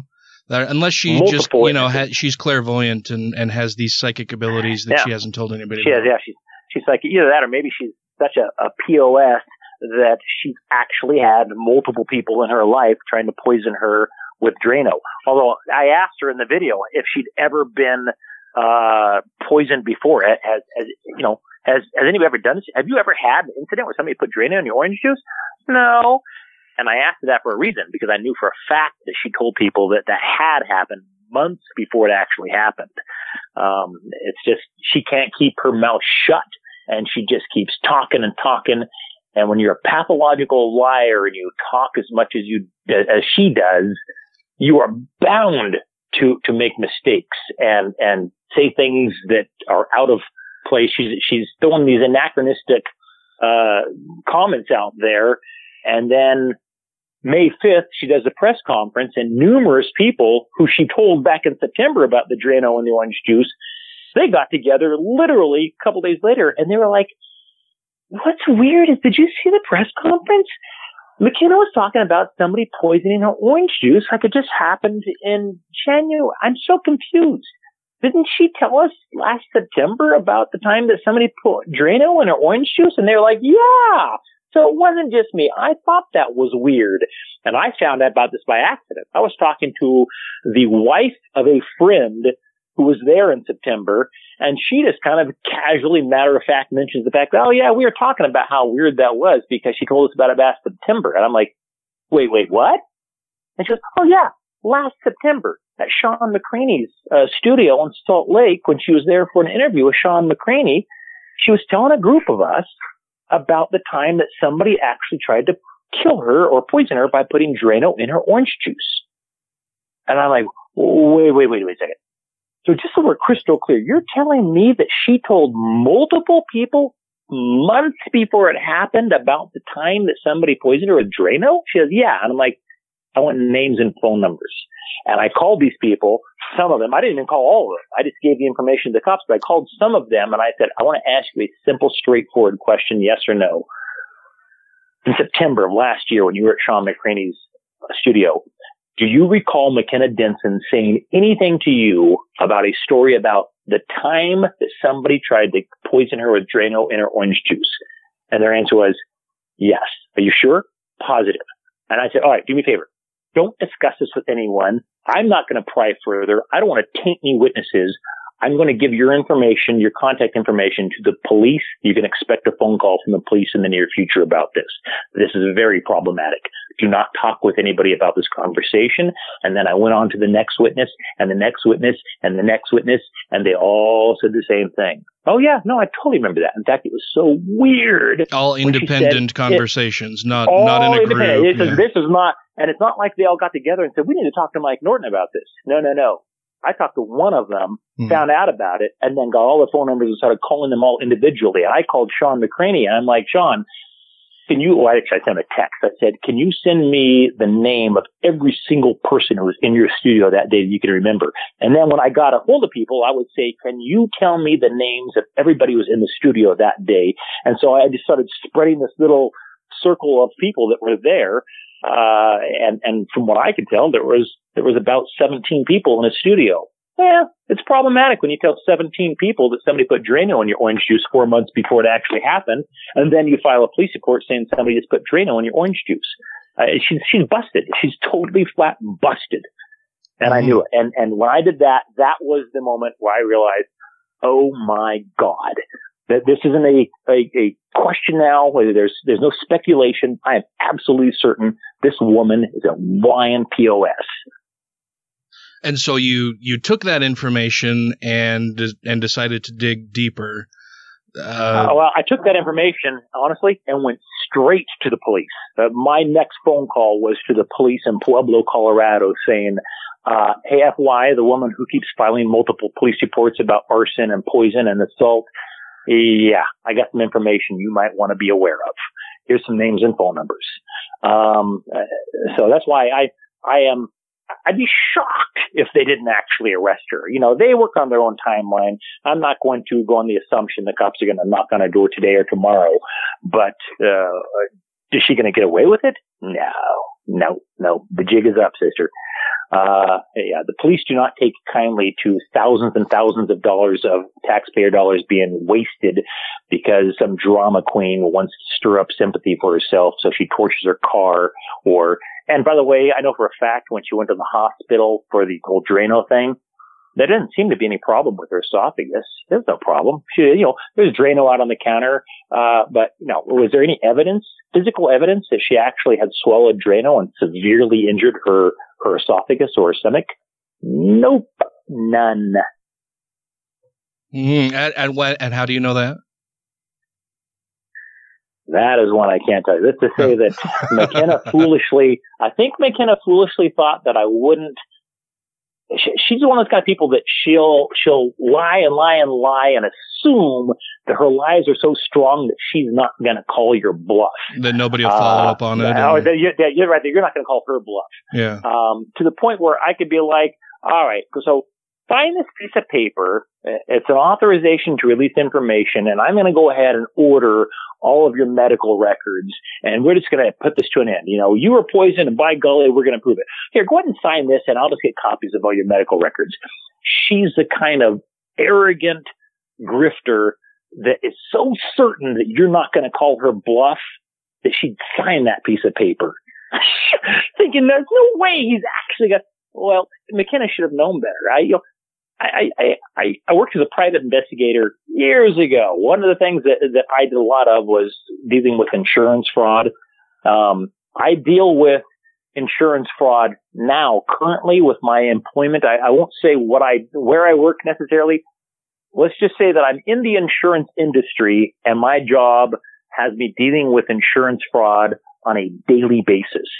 Um, and it's with, with the experience that I've got and with the fact that I've got this tunnel vision on I'm going to get to the bottom of this and get the truth, she was screwed and she had no clue. So she just kept talking and talking and talking and giving me all sorts of information and it just digging her own grave. Wow. so, so let's talk about some of the things that you unearthed. Uh, well, and I want to talk about where some of this information came from. I've I've seen some comments, and and I'm trying to piece together a lot of this myself. You know, I I I haven't been hugely involved in making comments and going back and forth with people, so it's just me trying to absorb as much information as possible. But I have seen some complaints. Uh, some something about the some of the information you got was organized as an official hit piece on her and you're using this and and strengthening and playing into the hands of the church who created this dossier or whatever to discredit her and, and I mean in my mind it was like well Jesus that's I mean we see that same kind of those same kinds of accusations leveled against uh, the Steele dossier, right? With with President Orange Dipshit who's doing whatever. And as as the time has passed, we've seen more and more bits of Steele's dossier being confirmed as accurate and true. When at the time they were first released, everybody called into question a bunch of this other stuff. So, and and so where where did a lot of this information come from initially? Um, McKenna herself gave me the so-called dossier. She's the one that gave that to me. Uh, uh, basically, it came up in conversation, and and I asked about it, and she freely, oh, here, I'll send you a copy of it. So she gave me a copy of the dossier. It wasn't the church attorney. Now, and what, so what it, is the dossier I, though? The, did... the, dossier is a is a short. Oh, geez, I'd have to look at it. I'm going to say uh, throughout three or four page letter from an attorney by the name of David Jordan. David Jordan is a private attorney uh, he does not work for Kirton McConkie.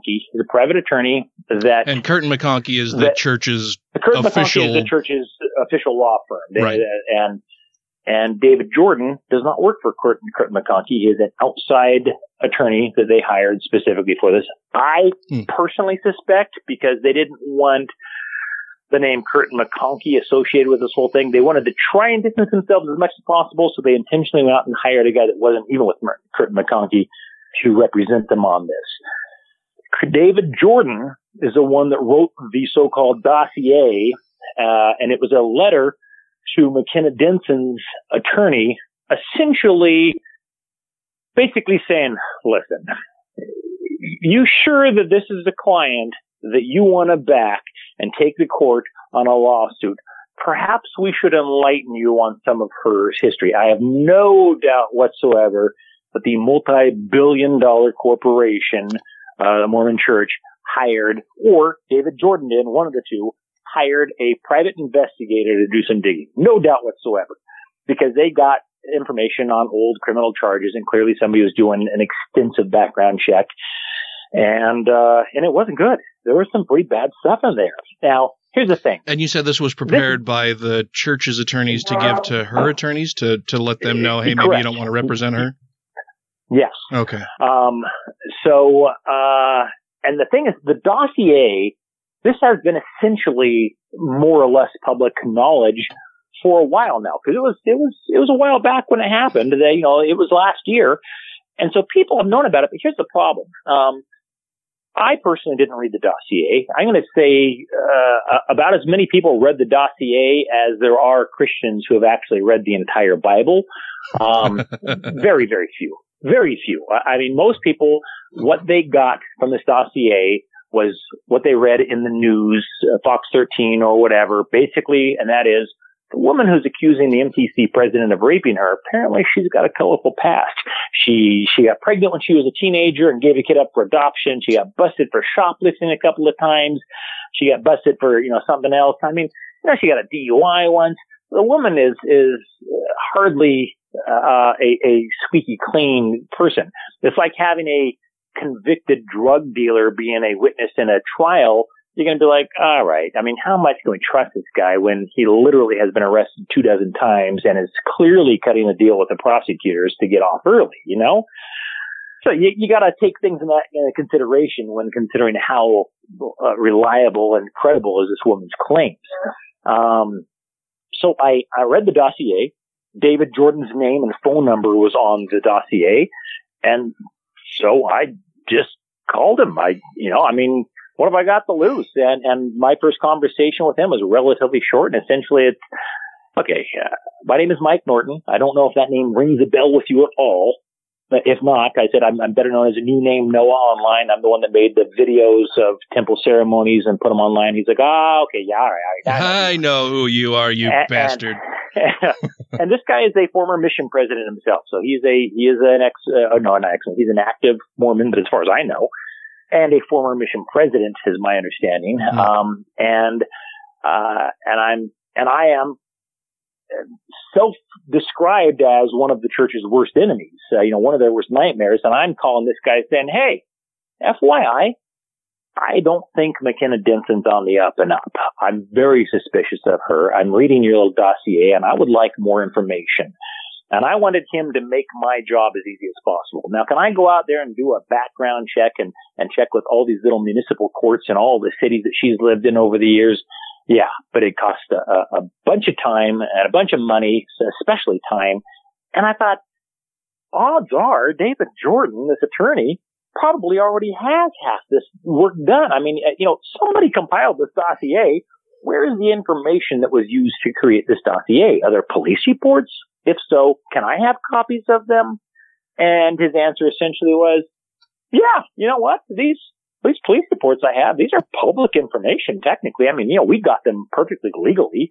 So sure, yeah, I'll, I'll send you a copy of it. And he sends me an email with about 95 pages of police reports. And I immediately read them. And as I'm reading, I'm like, oh my God. This is so far above and beyond that, oh, you got knocked up when you're a teenager. You got busted for shoplifting a couple of times and you got a DUI once. Oh my God. That's, that paints her out to be Mother Teresa compared to what the truth was. This is a woman who faked having cancer, uh, in order to rip people off. This is a woman who while she was pregnant, intentionally swallowed razor blades at a restaurant and claimed that they were in her food in an attempt to make money. Well, um, that was the P.F. So, Chang's thing, right? Yeah, yeah. This is a woman who's literally, according to numerous sources, literally planted drugs on on one of her own children in an effort to frame them and have them arrested. Um, she, she is she she is she is accused uh, fictional and non-fictional people of raping her, uh, and admits full well admits that the Washington D.C. rape allegation was completely and totally fabricated. Um, Wait, what? And, and, so and, what? What, what is the Washington D.C. thing? That, uh, that yeah, she's on a mission. She claimed that some you know black man. It's almost always a black man or black men that are attacking her. Uh, she claims now that he tried to rape her. Back then, apparently, she was saying that he he actually did rape her. Um, and, and of course, the police naturally, Washington D.C. this white Mormon missionary woman. This guy apparently somebody tried to rape her. Holy shit! you know, to say they put on all PB for, you know, uh, an APB rather for, for any black men remotely close to the neighborhood where this happened would be an understatement. you know, to this day, we don't know what the response was to that. But my guess is the response was, holy shit, you got a bunch of trigger happy cops running around Washington DC looking for some rando black guy that might have attacked a white Mormon missionary. Uh, I mean, to say that that endangered the lives of people would be an understatement. Hell, that endangered the lives of the police officers who are out there with trigger fingers looking for some rando black guy that tried to rape this Mormon missionary. It's just, it is horrific to think of how dangerous that kind of behavior is. Yeah, that's an unconscionable lie where you're you're not just lying, but you're putting the lives of other people in real danger. No, totally. Yeah, and it's like there was another time with this whole you know incident at a at a restaurant that she worked at called I believe it's called California Dreamin'. Um, uh, she they had security there. Uh, I guess you know they had cop or something or other. Private security would would come and park in the parking lot. And it made the employees certainly feel safer when they were leaving at the end of the night and it was, you know, 1230, 1 o'clock in the morning and they're walking out of their cars in this big parking lot, you know, and, and so they got rid of the security. They felt like it wasn't necessary. It's costing too much money. So they got rid of this private security and Denson asked somebody essentially, this is ridiculous. They got rid of security. What do you think would happen if one of us got, like somebody got attacked in the parking lot and, and because they didn't have security. They got away with it. Uh, wh- who do you think would be responsible for that? And they're like, oh, I mean, probably the, the restaurant because wouldn't you know? Two days later, she gets fired and uh, a, a day or two after that, she goes back to pick up her last paycheck and she shows up intentionally, shows up after the doors have been locked. Now there's employees in the restaurant, okay? But they aren't allowed, they're not even able to open the door to let somebody in if they wanted to. The manager has a key and nobody else. You want to leave and go to your car, the manager is going to walk out there and open the door. It's a security issue. It's a safety issue. They don't want some scumbag coming in at midnight and robbing the place. Right. So they don't open the door for anyone. Denson shows up after they're closed, knocking on the door. Nobody answers the door. Oh my God, would you believe what happened next? Two black men show up and they tell her, Hey, you work here. You take us inside. We want the money. Oh, I can't. I can't. I can't. One of them pistol whips her, sticks her in the trunk of her own car and they take off. Well, now you've got cops running around, uh, it, looking for, I believe this is in Colorado Springs, if memory serves me correctly, looking for two black guys. If there were two black men walking together, hell, any black man walking around that neighborhood within miles of that incident for the rest of that night, I guarantee you their lives were at risk of being shot by a police officer. Uh, it, it's absolutely horrific what she did. And of course, nobody was ever caught because she's completely full of shit. And there was no two black men. She never got pistol whipped. It's just nonsense. It's bullshit. It's made up fabrications in an effort to extort money out of people. And sure enough, she basically pursued, you know, trying to get money out of California Dreamin' because she got attacked in their parking lot. And by golly, they should have had security. I just,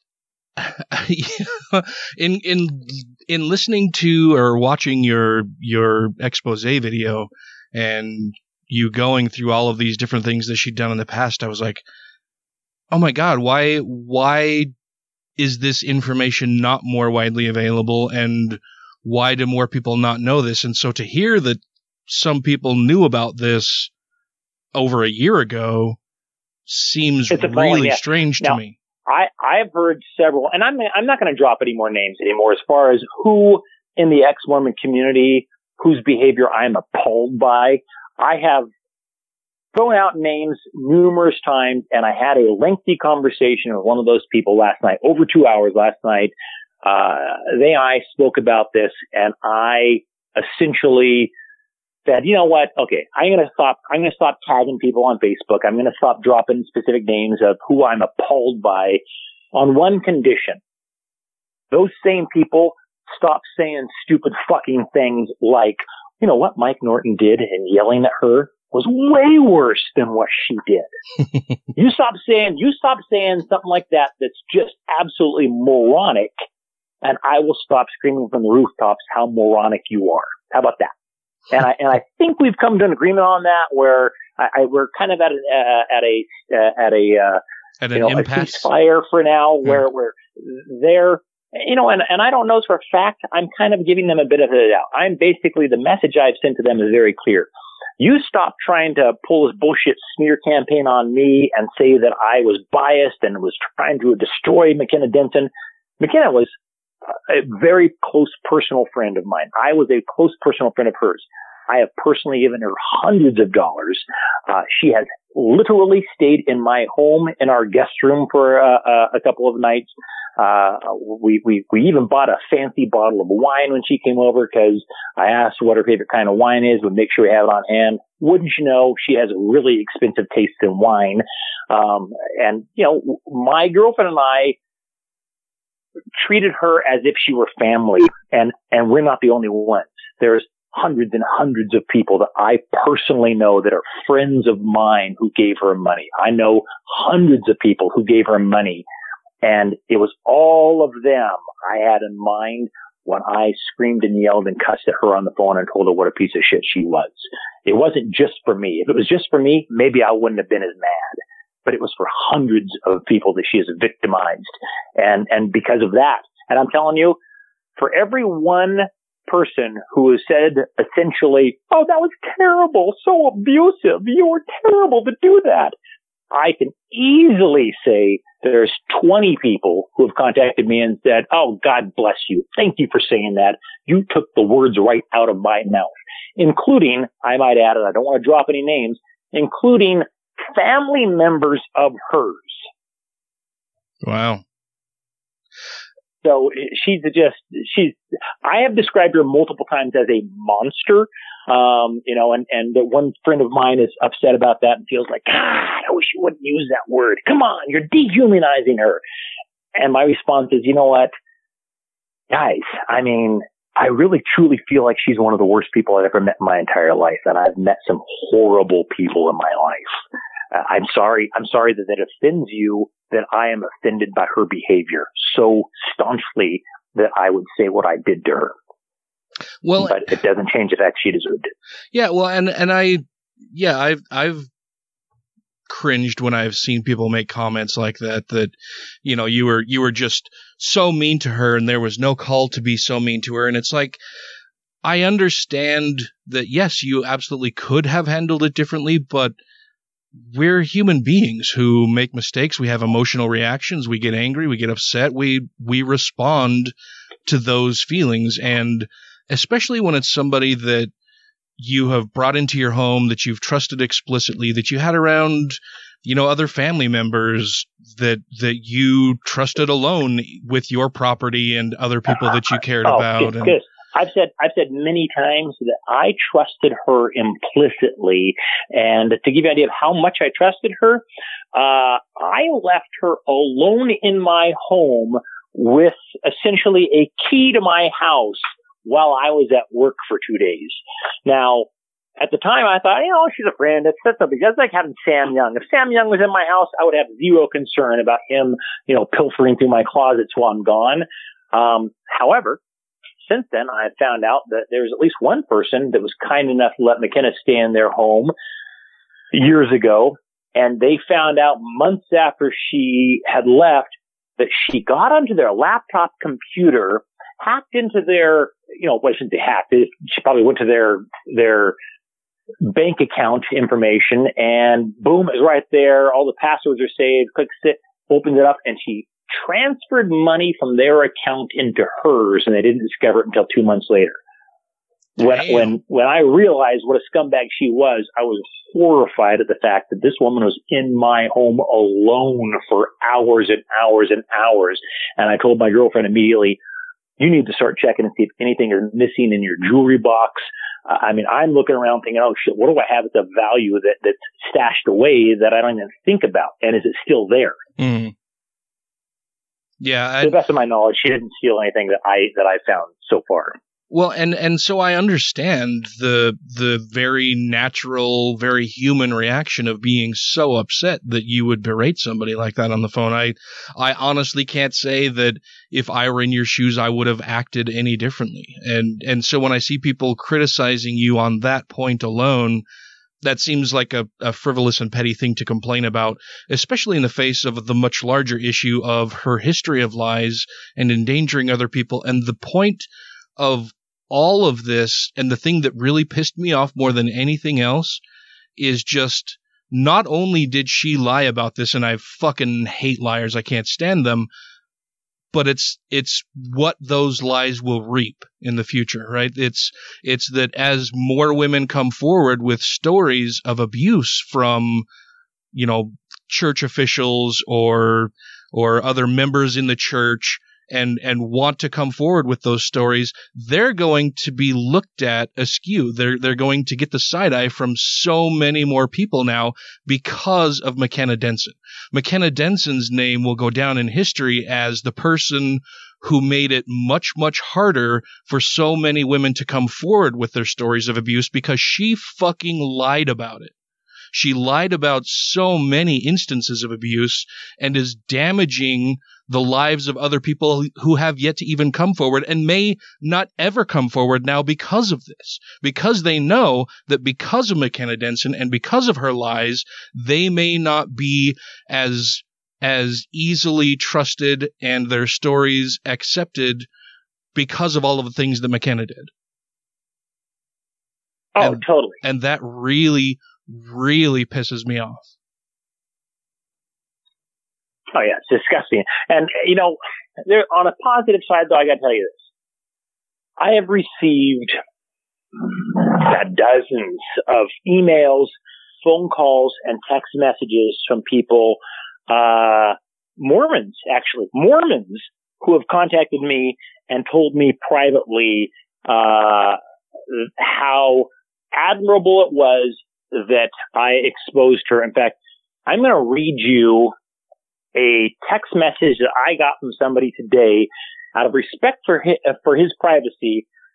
I am not going to say on the podcast who it is, but I'll tell you what, I will send you. Now, do you live in Salt Lake? I do. So you live in Salt Lake then. Uh, without saying his name, uh, take a look at this um, picture that I am sending. I'm going to send you a screenshot the conversation, uh, text conversation I had today, without saying his name out loud, would you agree that that person who I just sent you the picture of oh. is an extremely well-known Mormon? Uh, yeah. yeah. And, and this extremely well-known Norman Mormon says, and I quote, this is completely out of the blue. This is his first communication with me today. He and I have spoken many times in the past. He said, we might differ on one or two things, but I absolutely admire your willingness to hold liars equally accountable.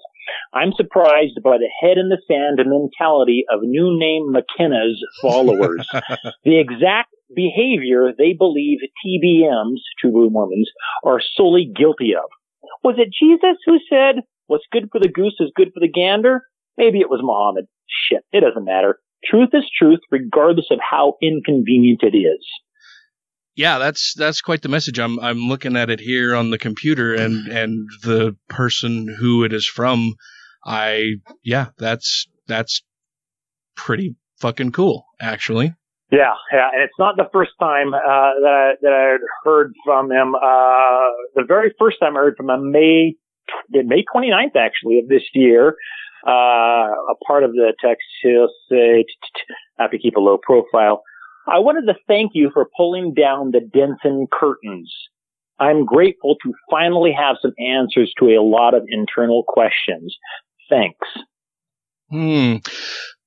So I, I know that I mentioned earlier that I that while we were talking and, and while you were going through some of the story on your end, I that a question popped up in my mind that I thought was an excellent question, and I think may shed some additional light on on her actions and why you are so upset about it and why I'm so upset about it and why probably we should have been clued into this earlier. Um, but the question we, did, we didn't want to. I didn't. I didn't want.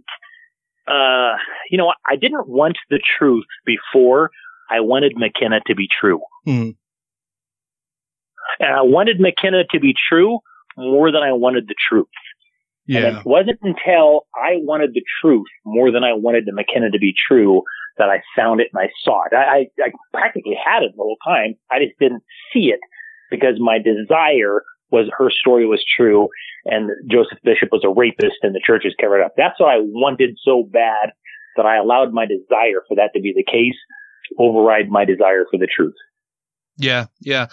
Well, and, and the question that I that I that popped up in my mind while while you were speaking much earlier in the call um, is that we know that she's made a ton of accusations against people in in the more recent past, right? And the whole time that I was watching the videos that you had posted, reading comments on, you know, reading comments and posts on Facebook, uh, you know, just just basically trying to consume as much information as I could about all of this before recording tonight was that I think she has probably had some kind of traumatic experience. I, clearly, she has some mental health issues that that should be addressed, and I hope she I hope she gets uh, help for those issues. And I thought, okay, well, you know, she's had this incident. You know, she's accused Joseph Bishop of assaulting her or raping her at the MTC, and perhaps because of that initial traumatic event, you know, maybe that was the thing that kicked off all of this other stuff. And that's why, you know, all of these other things have happened in her life and she's, you know, made these other accusations and she's had a bunch of problems and it, and perhaps we can relate and tie all of that back to this initial inciting incident with Joseph Bishop at the MTC. And then I thought, the you know that that I was willing to accept that perhaps Joseph Bishop did actually assault or rape her at the MTC, and that that's what kicked this all off. But as you were speaking earlier, the thought occurred to me: why was it that she waited so long to come forward and accuse Joseph Bishop when all along throughout the years and the decades she's been making similar allegations against other people? What was it specifically about this case with Joseph Bishop that she put that off for so long and didn't come forward with that until recently while she's making all of these other allegations and accusations against other people. What was it you know why why did the Joseph Bishop stuff that happened supposedly much much farther back in her past why didn't that come to light sooner? Why is that only coming to light now or in within the last year I just I don't understand, and it made me think. Okay, well, the thing against Joseph Bishop might actually be bullshit as well because she she had no problem coming forward with accusations against a bunch of other people for different things. Why wouldn't she have mentioned Joseph Bishop before the last year or two?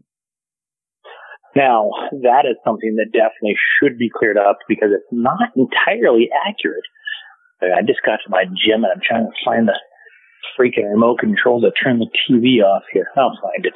Um, she did actually go to a her, bishop um, back in the 1980s to report uh, Joseph Bishop and the whole and the whole MTC incident, and that man she reported it to uh, didn't believe her he, she, the the claim was so fantastic that he thought, oh, clearly she's mentally ill or an attention seeker or something or another. But I mean, obviously, obviously, there's no way the president of the MTC raped her. There is, there's, there's no way. So he flatly refused to accept that possibility and admittedly refused to even send it to his higher ups. And because of that, uh, nothing really happened. I think what happened was McKenna realized, uh, okay, well, I tried. They're not buying it. Uh, so I'm going to move on. And then years later, when the whole Mormon Me Too movement starts up, I think she tried to take another bite of that apple and thought, you know what? It didn't work the first time, but it might just work now. Uh, and she tried it again, but this time she had to do something different. She knew, or at least suspected, Macy, basically from a, her friend Jerry, that uh, President Bishop was kind of a lech, and and she thought perhaps maybe I could go and and just talk with him and, and get him to confess something that he's done and somehow uh, tie it to me. The next, that's exactly what she did. She went to his house and literally, uh, um, you know, just did that. You know, starts out with she's nice and kind. Ironically, I kind of did the same thing to her. I, I talked with her on the phone for an hour and it was all under the guise of I'm your friend. I'm trying to help you. And then it was the next day I dropped the bomb and basically said, you're a complete piece of shit and I've been investigating you, uh, enough to know that you're a pathological liar. Um, so, you know, what's good for the goose is good for the gander, I suppose. If, if she's going to secretly record conversations and then use them against people later on to expose them, uh, for things that may not even be real, uh, why not do the same thing to her, but uh, the allegations would be real? I have been criticized by a few, very small number of people of essentially uh, putting a negative spin on the whole McKenna thing. That, I have basically taken what is really petty, minor things in her life and really made a big, you know, mountain out of a molehill. And that is just blatantly not true. Uh, there is, there is nothing that I have said about McKenna Denson's past that is not actually correct and accurate to the best of my knowledge. If I have repeated anything that's not true, it's because I got it off a police report that made the claim. Uh, and, and I will freely admit that police officers aren't exactly known for uh, the accuracy in their reporting. Is it possible there, there's one or two little things that were slightly exaggerated by cops? Yeah, sure. You know, uh, was, was she arrested five times for shoplifting or, or was it really six times, uh, as I've alleged? Has she has she accused six men of sexually assaulting her, or is it just five? Well, by my math, it was six, and she agreed with that. Um, so uh, it's it's minor little technicalities that people are like, wait a second, you said she got arrested for shoplifting. Turns out they didn't actually arrest her; they just gave her a citation because she had her baby with her, and they didn't want to arrest her. Oh, geez, sorry, she got a ticket for shoplifting that time and wasn't actually booked into jail. I mean, those are the kind of minute details that people are jumping on and going, wait a second. Like, please, please. you know, she, she faked, she faked cancer and collected money from people. Her response is, I didn't take money from anybody. She, according to her, she said she just told everybody that she had cancer. When she found out she didn't, she just didn't bother telling everyone because she liked the attention and extra love that she was getting because she had cancer. Oh, so, so in her eyes, that's not so bad. It's not like I was taking money from people. Well, I've personally spoken to people she took money from, so she's full of shit.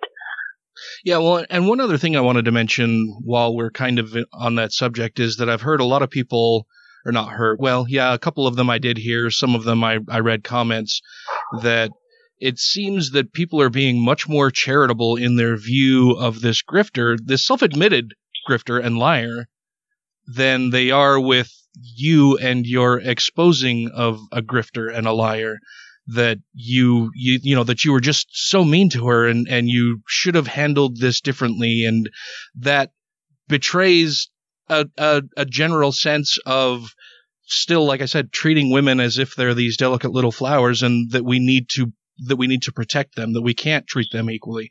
It just it it seems very strange to me that so many people are jumping on that wagon of, well, you were really mean to her and that was uncalled for and and now you're playing into the church's hands when ultimately I want to know what the truth is. I don't I don't give a fuck about how this looks for McKenna personally or for the church personally. I want to know what the truth is because I don't want to be spreading lies and I I feel bad, you know, when I, like I said, I, I posted that article where she had talked about being assaulted and breaking a wrist and her car getting set on fire and being, you know, a, the, the, the poisoning of her orange juice with Drano. I posted that. And then later I saw your video with the expose. And then when I saw a couple other people post that article themselves, I made sure that I went out and made a comment and said, no, this is this is probably bullshit and she's a fucking liar and you shouldn't be listening to her. Um, because I didn't want to see people traveling down that same rabbit trail where they're just going to be spreading more lies that are going to be ultimately more damaging. I wanted to make sure that we got the truth out there as, as much as possible in as full as possible and as quickly as possible. That's why I wanted to get you on the show, and I'm going to be releasing this as, as just as soon as I can. Um, but and I, I know a couple of videos, by the way. The video of her uh, confronting Joseph Bishop in his ward that uh, that was linked in an article in the New York Times. Mm-hmm. It was shown on the 10 o'clock news in Salt Lake City. Part of it was uh, on on several channels. Um, I have taken that video off of YouTube. Mm. Um, uh, the video of her, uh, what else did I take down? There is, oh, um, the video of me going to Joseph Bishop's attorney's office and basically giving Bishop the walk of shame by following him out to his car as KU, uh, KULT News, uh, asking him questions about how many women he's raped and blah, blah, blah. Um, I took that video down. Um, I, I, I have no desire to promote that bullshit in any way, shape, or form and give her any more, uh, uh, not, not another second of her 15 minutes of fame. Uh, she, she clearly is the kind of person who would use her 15 minutes of fame to rob, steal, and cheat from, from the closest friends and family she has. I don't know about you, but if I had 15 minutes of fame to shout from the rooftops, me personally, I'd probably use my 15 minutes to save as many people as possible from uh, from the cult that I was born and raised in. Oh, oh wait, I am. I, I, don't think I, I don't think I, I'm. I, you know, people have referred to me as a public figure. I, I think that's debatable. You know, according to ex-Mormon guys on Reddit, I, I can, I'm accounted as a public figure. I guess I don't know. If I got a YouTube channel with 25,000 subscribers or something other, I guess in some way it makes you a public figure. But I I do what I do because I'm passionate about helping people uh, by exposing Mormonism. If Mormonism is good, then then I will expose that uh, occasionally need be. I, I know full well that exposing McKenna Denson had people in the church office building dancing. They were so freaking elated. They throw yeah, the dirt sure. out there and everybody jumps all over them about how dare you release the name of her daughter that she put up for adoption. I put the information out there and virtually 100% of the ex-Mormon community immediately was like, yep, she's a scumbag. And it leaves some people scratching their head going, what the hell happened?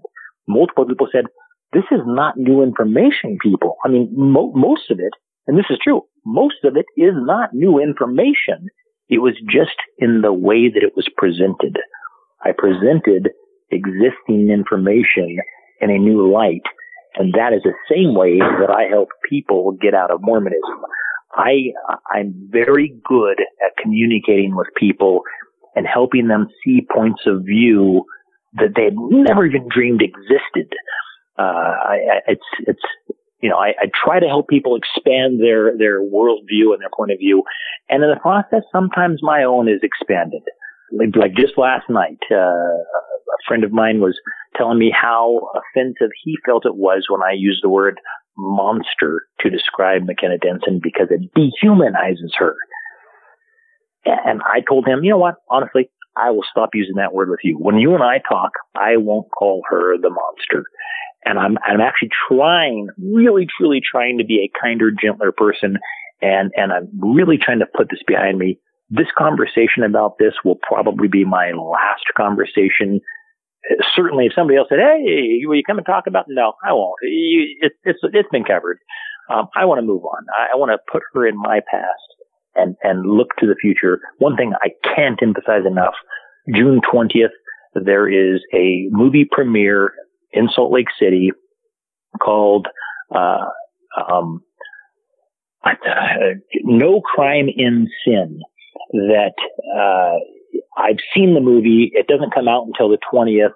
Uh, but I got a little sneak preview last night and it's spectacular. And for anybody that's a part of the Mormon community or has ever been a part of the Mormon community that truly honestly cares about children and the safety of children, they should watch No Crime and Sin. And all I know is in Salt Lake City is the, the world premiere after the, the movie next uh, Thursday night, the 20th. Um, they're going to have a panel discussion, uh, specifically talking about, um, about advocating, uh, reporting, uh, uh, sexual assaults and, and, you know, advocating for for for the most innocent people in our society. That's the children.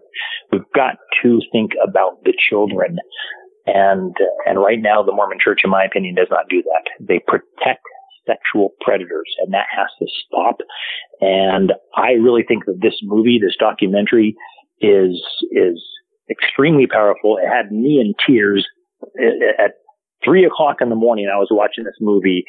Uh, maybe it was a little earlier than that, but it was way late at night, and it had me sobbing watching it because it's so moving and uh, it's uh, it's spectacular. Where is it? I'll tell you where it's at. It's Thursday, June 20th. The doors open at 6 p.m.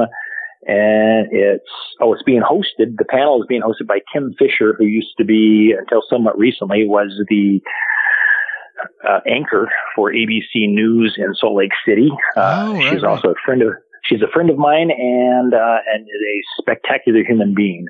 So Kim Fisher is hosting this thing, panel discussion. Uh, you can go to their website. I think their website is, I believe, nocrimeinsin.com. And it's, yeah, gotta watch this movie. I will be sure to check it out. Thank you for the recommendation. I also want to thank you for clearing up the the information I had where where I said that I had that question that I thought was a great one. I I and actually once you started talking about that and saying that she did, you know, approach somebody back in the 80s about that, I do recall that uh, being in the stories before. So thank you for not only clearing that up but reminding me of that. And thank you so much for coming on the show, man. I, I really appreciate you. You spent a lot of t- shit. It's almost two hours on the phone with you now. Um, I, I really appreciate you coming on the show to talk about this. I appreciate you doing the expose, putting this, putting the video out there, putting yourself out there and dealing with a lot of the, the backlash for it. I, I, I think am possibly more, I don't know, biased or not necessarily biased. I I feel your pain, man, as far as being lied to so badly by somebody that you implicitly trusted and supported and worked your ass off to do what you could to help them, and then to find out only later that they're a con artist and scammer and are putting real people's lives in danger and harming the Me Too movement as a whole and calling into question anybody else who would who would have the bravery to step forward and name their accusers and relate their story to other people because they may be called into question. So I just want you to know I I understand I think your motivations for doing it. I think you're a human being who who made some mistakes. You've acknowledged some of those mistakes. I don't know that I would have done things any differently. I can't say that I would. I I am a creature of emotion and sometimes I get really passionate about shit and start throwing around the F word like it's football and calling people all kinds of names and and and it's just it's an emotional reaction and it's it's something that I can't necessarily help. It's something that I can work on reining in and trying to do better in the future but I I completely understand the impulse. I I get why you were emotional why you're angry why you said the things that I still haven't actually heard. I've I've heard related but so I I get it. Well, and I understand am it and after after this though, you've got to listen to it. Did we put Matt to sleep? Is Matt still there? Yeah, I'm here. you've, you've got to listen to the phone call afterwards. And I, honest to God, I would like your personal thoughts on it afterwards. And, and, and like I said, please don't post it, because, because my anger at her really isn't the story. The story is that we were all duped. And, and the important thing is, the important message is, is that we as a community, the ex-Mormon community, have enough humility to be able to admit, you know what, folks, we were duped and we are immediately ejecting this horrible person out of our society. And that is what the Mormon church does not do. Not only do they not do it, they circle the wagons and they help the horrible people continue to be horrible. Yeah. Yeah. Absolutely. I couldn't agree more. And I appreciate everything you're doing to expose all of the horrible things the church is doing and also in exposing the people who are trying to, to name and shame the church that on things that may not be accurate. Like I said, I want to know the truth. I don't, I don't care what the consequences of the truth are. Well, shit, that's not entirely true. I care what the consequences are, but I'm uh, more Yeah. interested in getting to the truth of the matter just- than than You've got- simply trying to destroy the church. Yeah, you've got to want the truth more than wanting things to be true. And I tell people all the time, when you want the truth more than you want Mormonism to be true, get back with me. Yeah. I, I, you know, I'll have Mormons contact me all the time and they want to debate and argue. And I'm like, you know what? When you want the truth more than you want the church to be true, let's talk. That's a fantastic right, well- line. I'm going to have to start using that in the future. Yeah, it's a good one. Um, all right, and and uh, I guess that's it. So pleasure talking with you. Thanks for the opportunity. And like I said, uh, this is this is really by far and away the longest conversation I've had with anybody about this particular topic.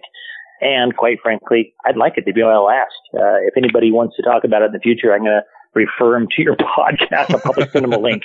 Here, here you go. I'm not going to all this shit again. She is in my past. All right. Well, thank you so much, Mike. I really appreciate you coming on the show and, and for being willing to talk about this really sensitive, Yeah, touchy yeah. topic and for doing it so long and, and so in depth and answering all the questions that I could possibly have for you. All right. Well, you guys have a fantastic evening, and I'm uh, I'll be off now. All right. Okay. Thanks for calling. All right. Let's Thanks a lot, listen Mike. to that conversation on. Let me know what you think. Yeah, I will. Absolutely. All right. Catch you guys later. See you, Matt. All right. Good night. Okay. Bye bye. Bye. I'm Bryce Blankenagel. Have you ever wondered if Joseph Smith was drugging the early Mormons? Turns out it might be possible when you have a fantastic congregation that is witnessing angels floating around in the rafters and think that the temple is on fire and they're running out in the snow and writhing around on the ground naked. Yeah, as it turns out, drugs might be the best explanation. Be sure to check out my Sunstone Symposium presentation on the Joseph Smith entheogen theory by punching that into any YouTube browser. And thank you so much for checking that out. And be sure to check out the Naked Mormonism podcast. This is the Godless Revolution. Well, Stan, it's all a matter of faith. No, it's a matter of logic. If you're going to say things that have been proven wrong, like that the first man and woman lived in Missouri and that Native Americans came from Jerusalem, then you better have something to back it up. All you've got are a bunch of stories about some asswipe who read plates nobody ever saw out of a hat and then couldn't do it again when the translations were hidden. If you have questions, comments, concerns, compliments, corrections, criticisms, or concepts for content, contact the show via email at godlessrevolution at gmail.com, by text or voicemail at 330-81-REBEL, or Twitter the twatter at TGR Podcast. Thank you! Wow. Yeah.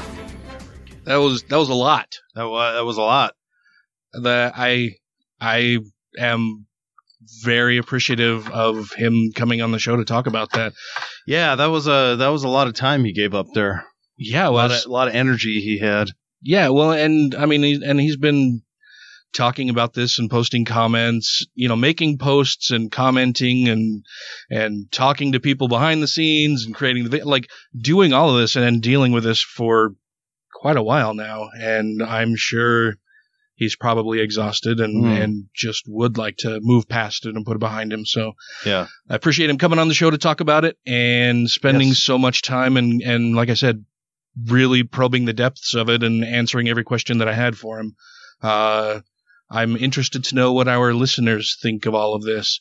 Um, I, I had, like I said, like I mentioned on the call with him, there were a couple people that I had seen posting links to the story of McKenna, you know, supposedly being attacked and being poisoned or attempted to be poisoned and, you know, being pushed from behind and breaking her wrist and nose and having her car set on fire and, and me commenting and saying, yeah, well, she's also a lying shitbag and also seems to be really fucking racist in a lot of the accusations that she's Mhm. made in the past. Yeah. And going back and forth with people and But I don't know if you know this, but one of her best friends is black.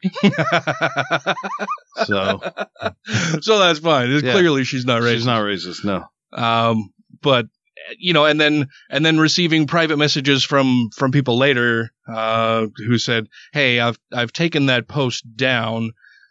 Because you know that person and I went back and forth a little bit. You know, oh, well, I can't believe her, or you don't believe her, and kind of that whole in the spirit of Me Too, we need to, you know, believe women when they come forward with accusations like this. And and I said, you know, no, initially I did, and now I don't, and here's why. And uh, then one of our regular listeners uh, asked that we do a show about it, and I said, sure, we will, but it'll probably be a couple weeks, and it's been a couple weeks. So Yeah. I'm glad to get this out there. I am not glad at all about the outcome of everything. I I like I said initially, I did believe McKenna and uh, thought that her story was true and that it was really bad for the church, which it would have been if it if it were true. And if it is true, I hope that Joseph Bishop ultimately, you know, has has some comeuppance for this, and that the church by Is there a more Mormon well. name than Joseph Bishop? Joe Bishop. That no, that sounds like something. That sounds like a character Joe Smith would have made up. yeah. Um, Who also shared the same given name. I just I don't know what else to say about it other than Yeah. It's it's been an exhausting ride and I'm not the I I have just been watching it from the sidelines and making a few little comments here and there. I can't imagine, you know, a lot of the other people that I see commenting on this all over the place and writing these long screeds and really providing well-reasoned, well-argued thoughts and points that I just didn't have the time or energy for at the time and but other than to just try to absorb it. That's that's what I was doing last night while I was laying in the in the sleep lab. I was Oh. just reading a shit ton of all of this, and then today watched the videos again. Well, watched a couple of the videos again, watched a few videos for the first time, and listened to a couple other shows about this for the first time, and I just I I think this is a bump in the road for the ex-Mormon community and people will be over it and will have forgotten about McKenna by the end of the year. I think. I think she's just a passing problem that will be a problem in the past very soon. Yeah. Yep. Uh, once again, I want to thank Mike for coming on the show this evening. I will be releasing this uh, uncut. I'm not going to edit. I mean, I'll edit for sound issues, you know, make make minor tweaks, but I'm not going to cut anything. I'm not going to edit anything out. I'm going to just basically release from the time we started the phone call until we stop talking, you and I here. Just a bit of a cleaning, no circumcision. Yeah. uh, thank you all very much for listening. Uh, uh, be sure to let us know if you have any questions, anything else you want us to follow up on, uh, and I will see if interested parties or people involved are interested in participating, maybe answering some more questions or helping us clear up any other questions that our listeners may have.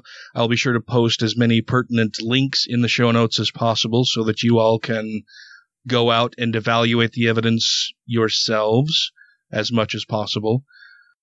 Well, that'll wrap things up for this evening's show. But before we go, I want to make sure that we thank our Patreon supporters. That would be Alan Firth, Newmania, Christy Kalbach, Gatheist, Larry Wilson, Stephen Andrus, Let the Miko Fefe, Two Skeptical Chaps, Rochelle Short, Vanessa, Captain Samples, Utah Outcast, Janet Uter, Marius Kut Butrakowski, Wes Aaron, Andrew Vodopich, Jeremy Goodson, Randy Hamrick, Megan Kennedy, The Foz, Jeff Peterson, Jesse Pointer, Freethinker 215 and Marge Simpson support the Free Thought Society. Which is a recent change. It is. Was different before. It was. Savita Kuna, Purple Dragon. and Taylor Grin. Yay!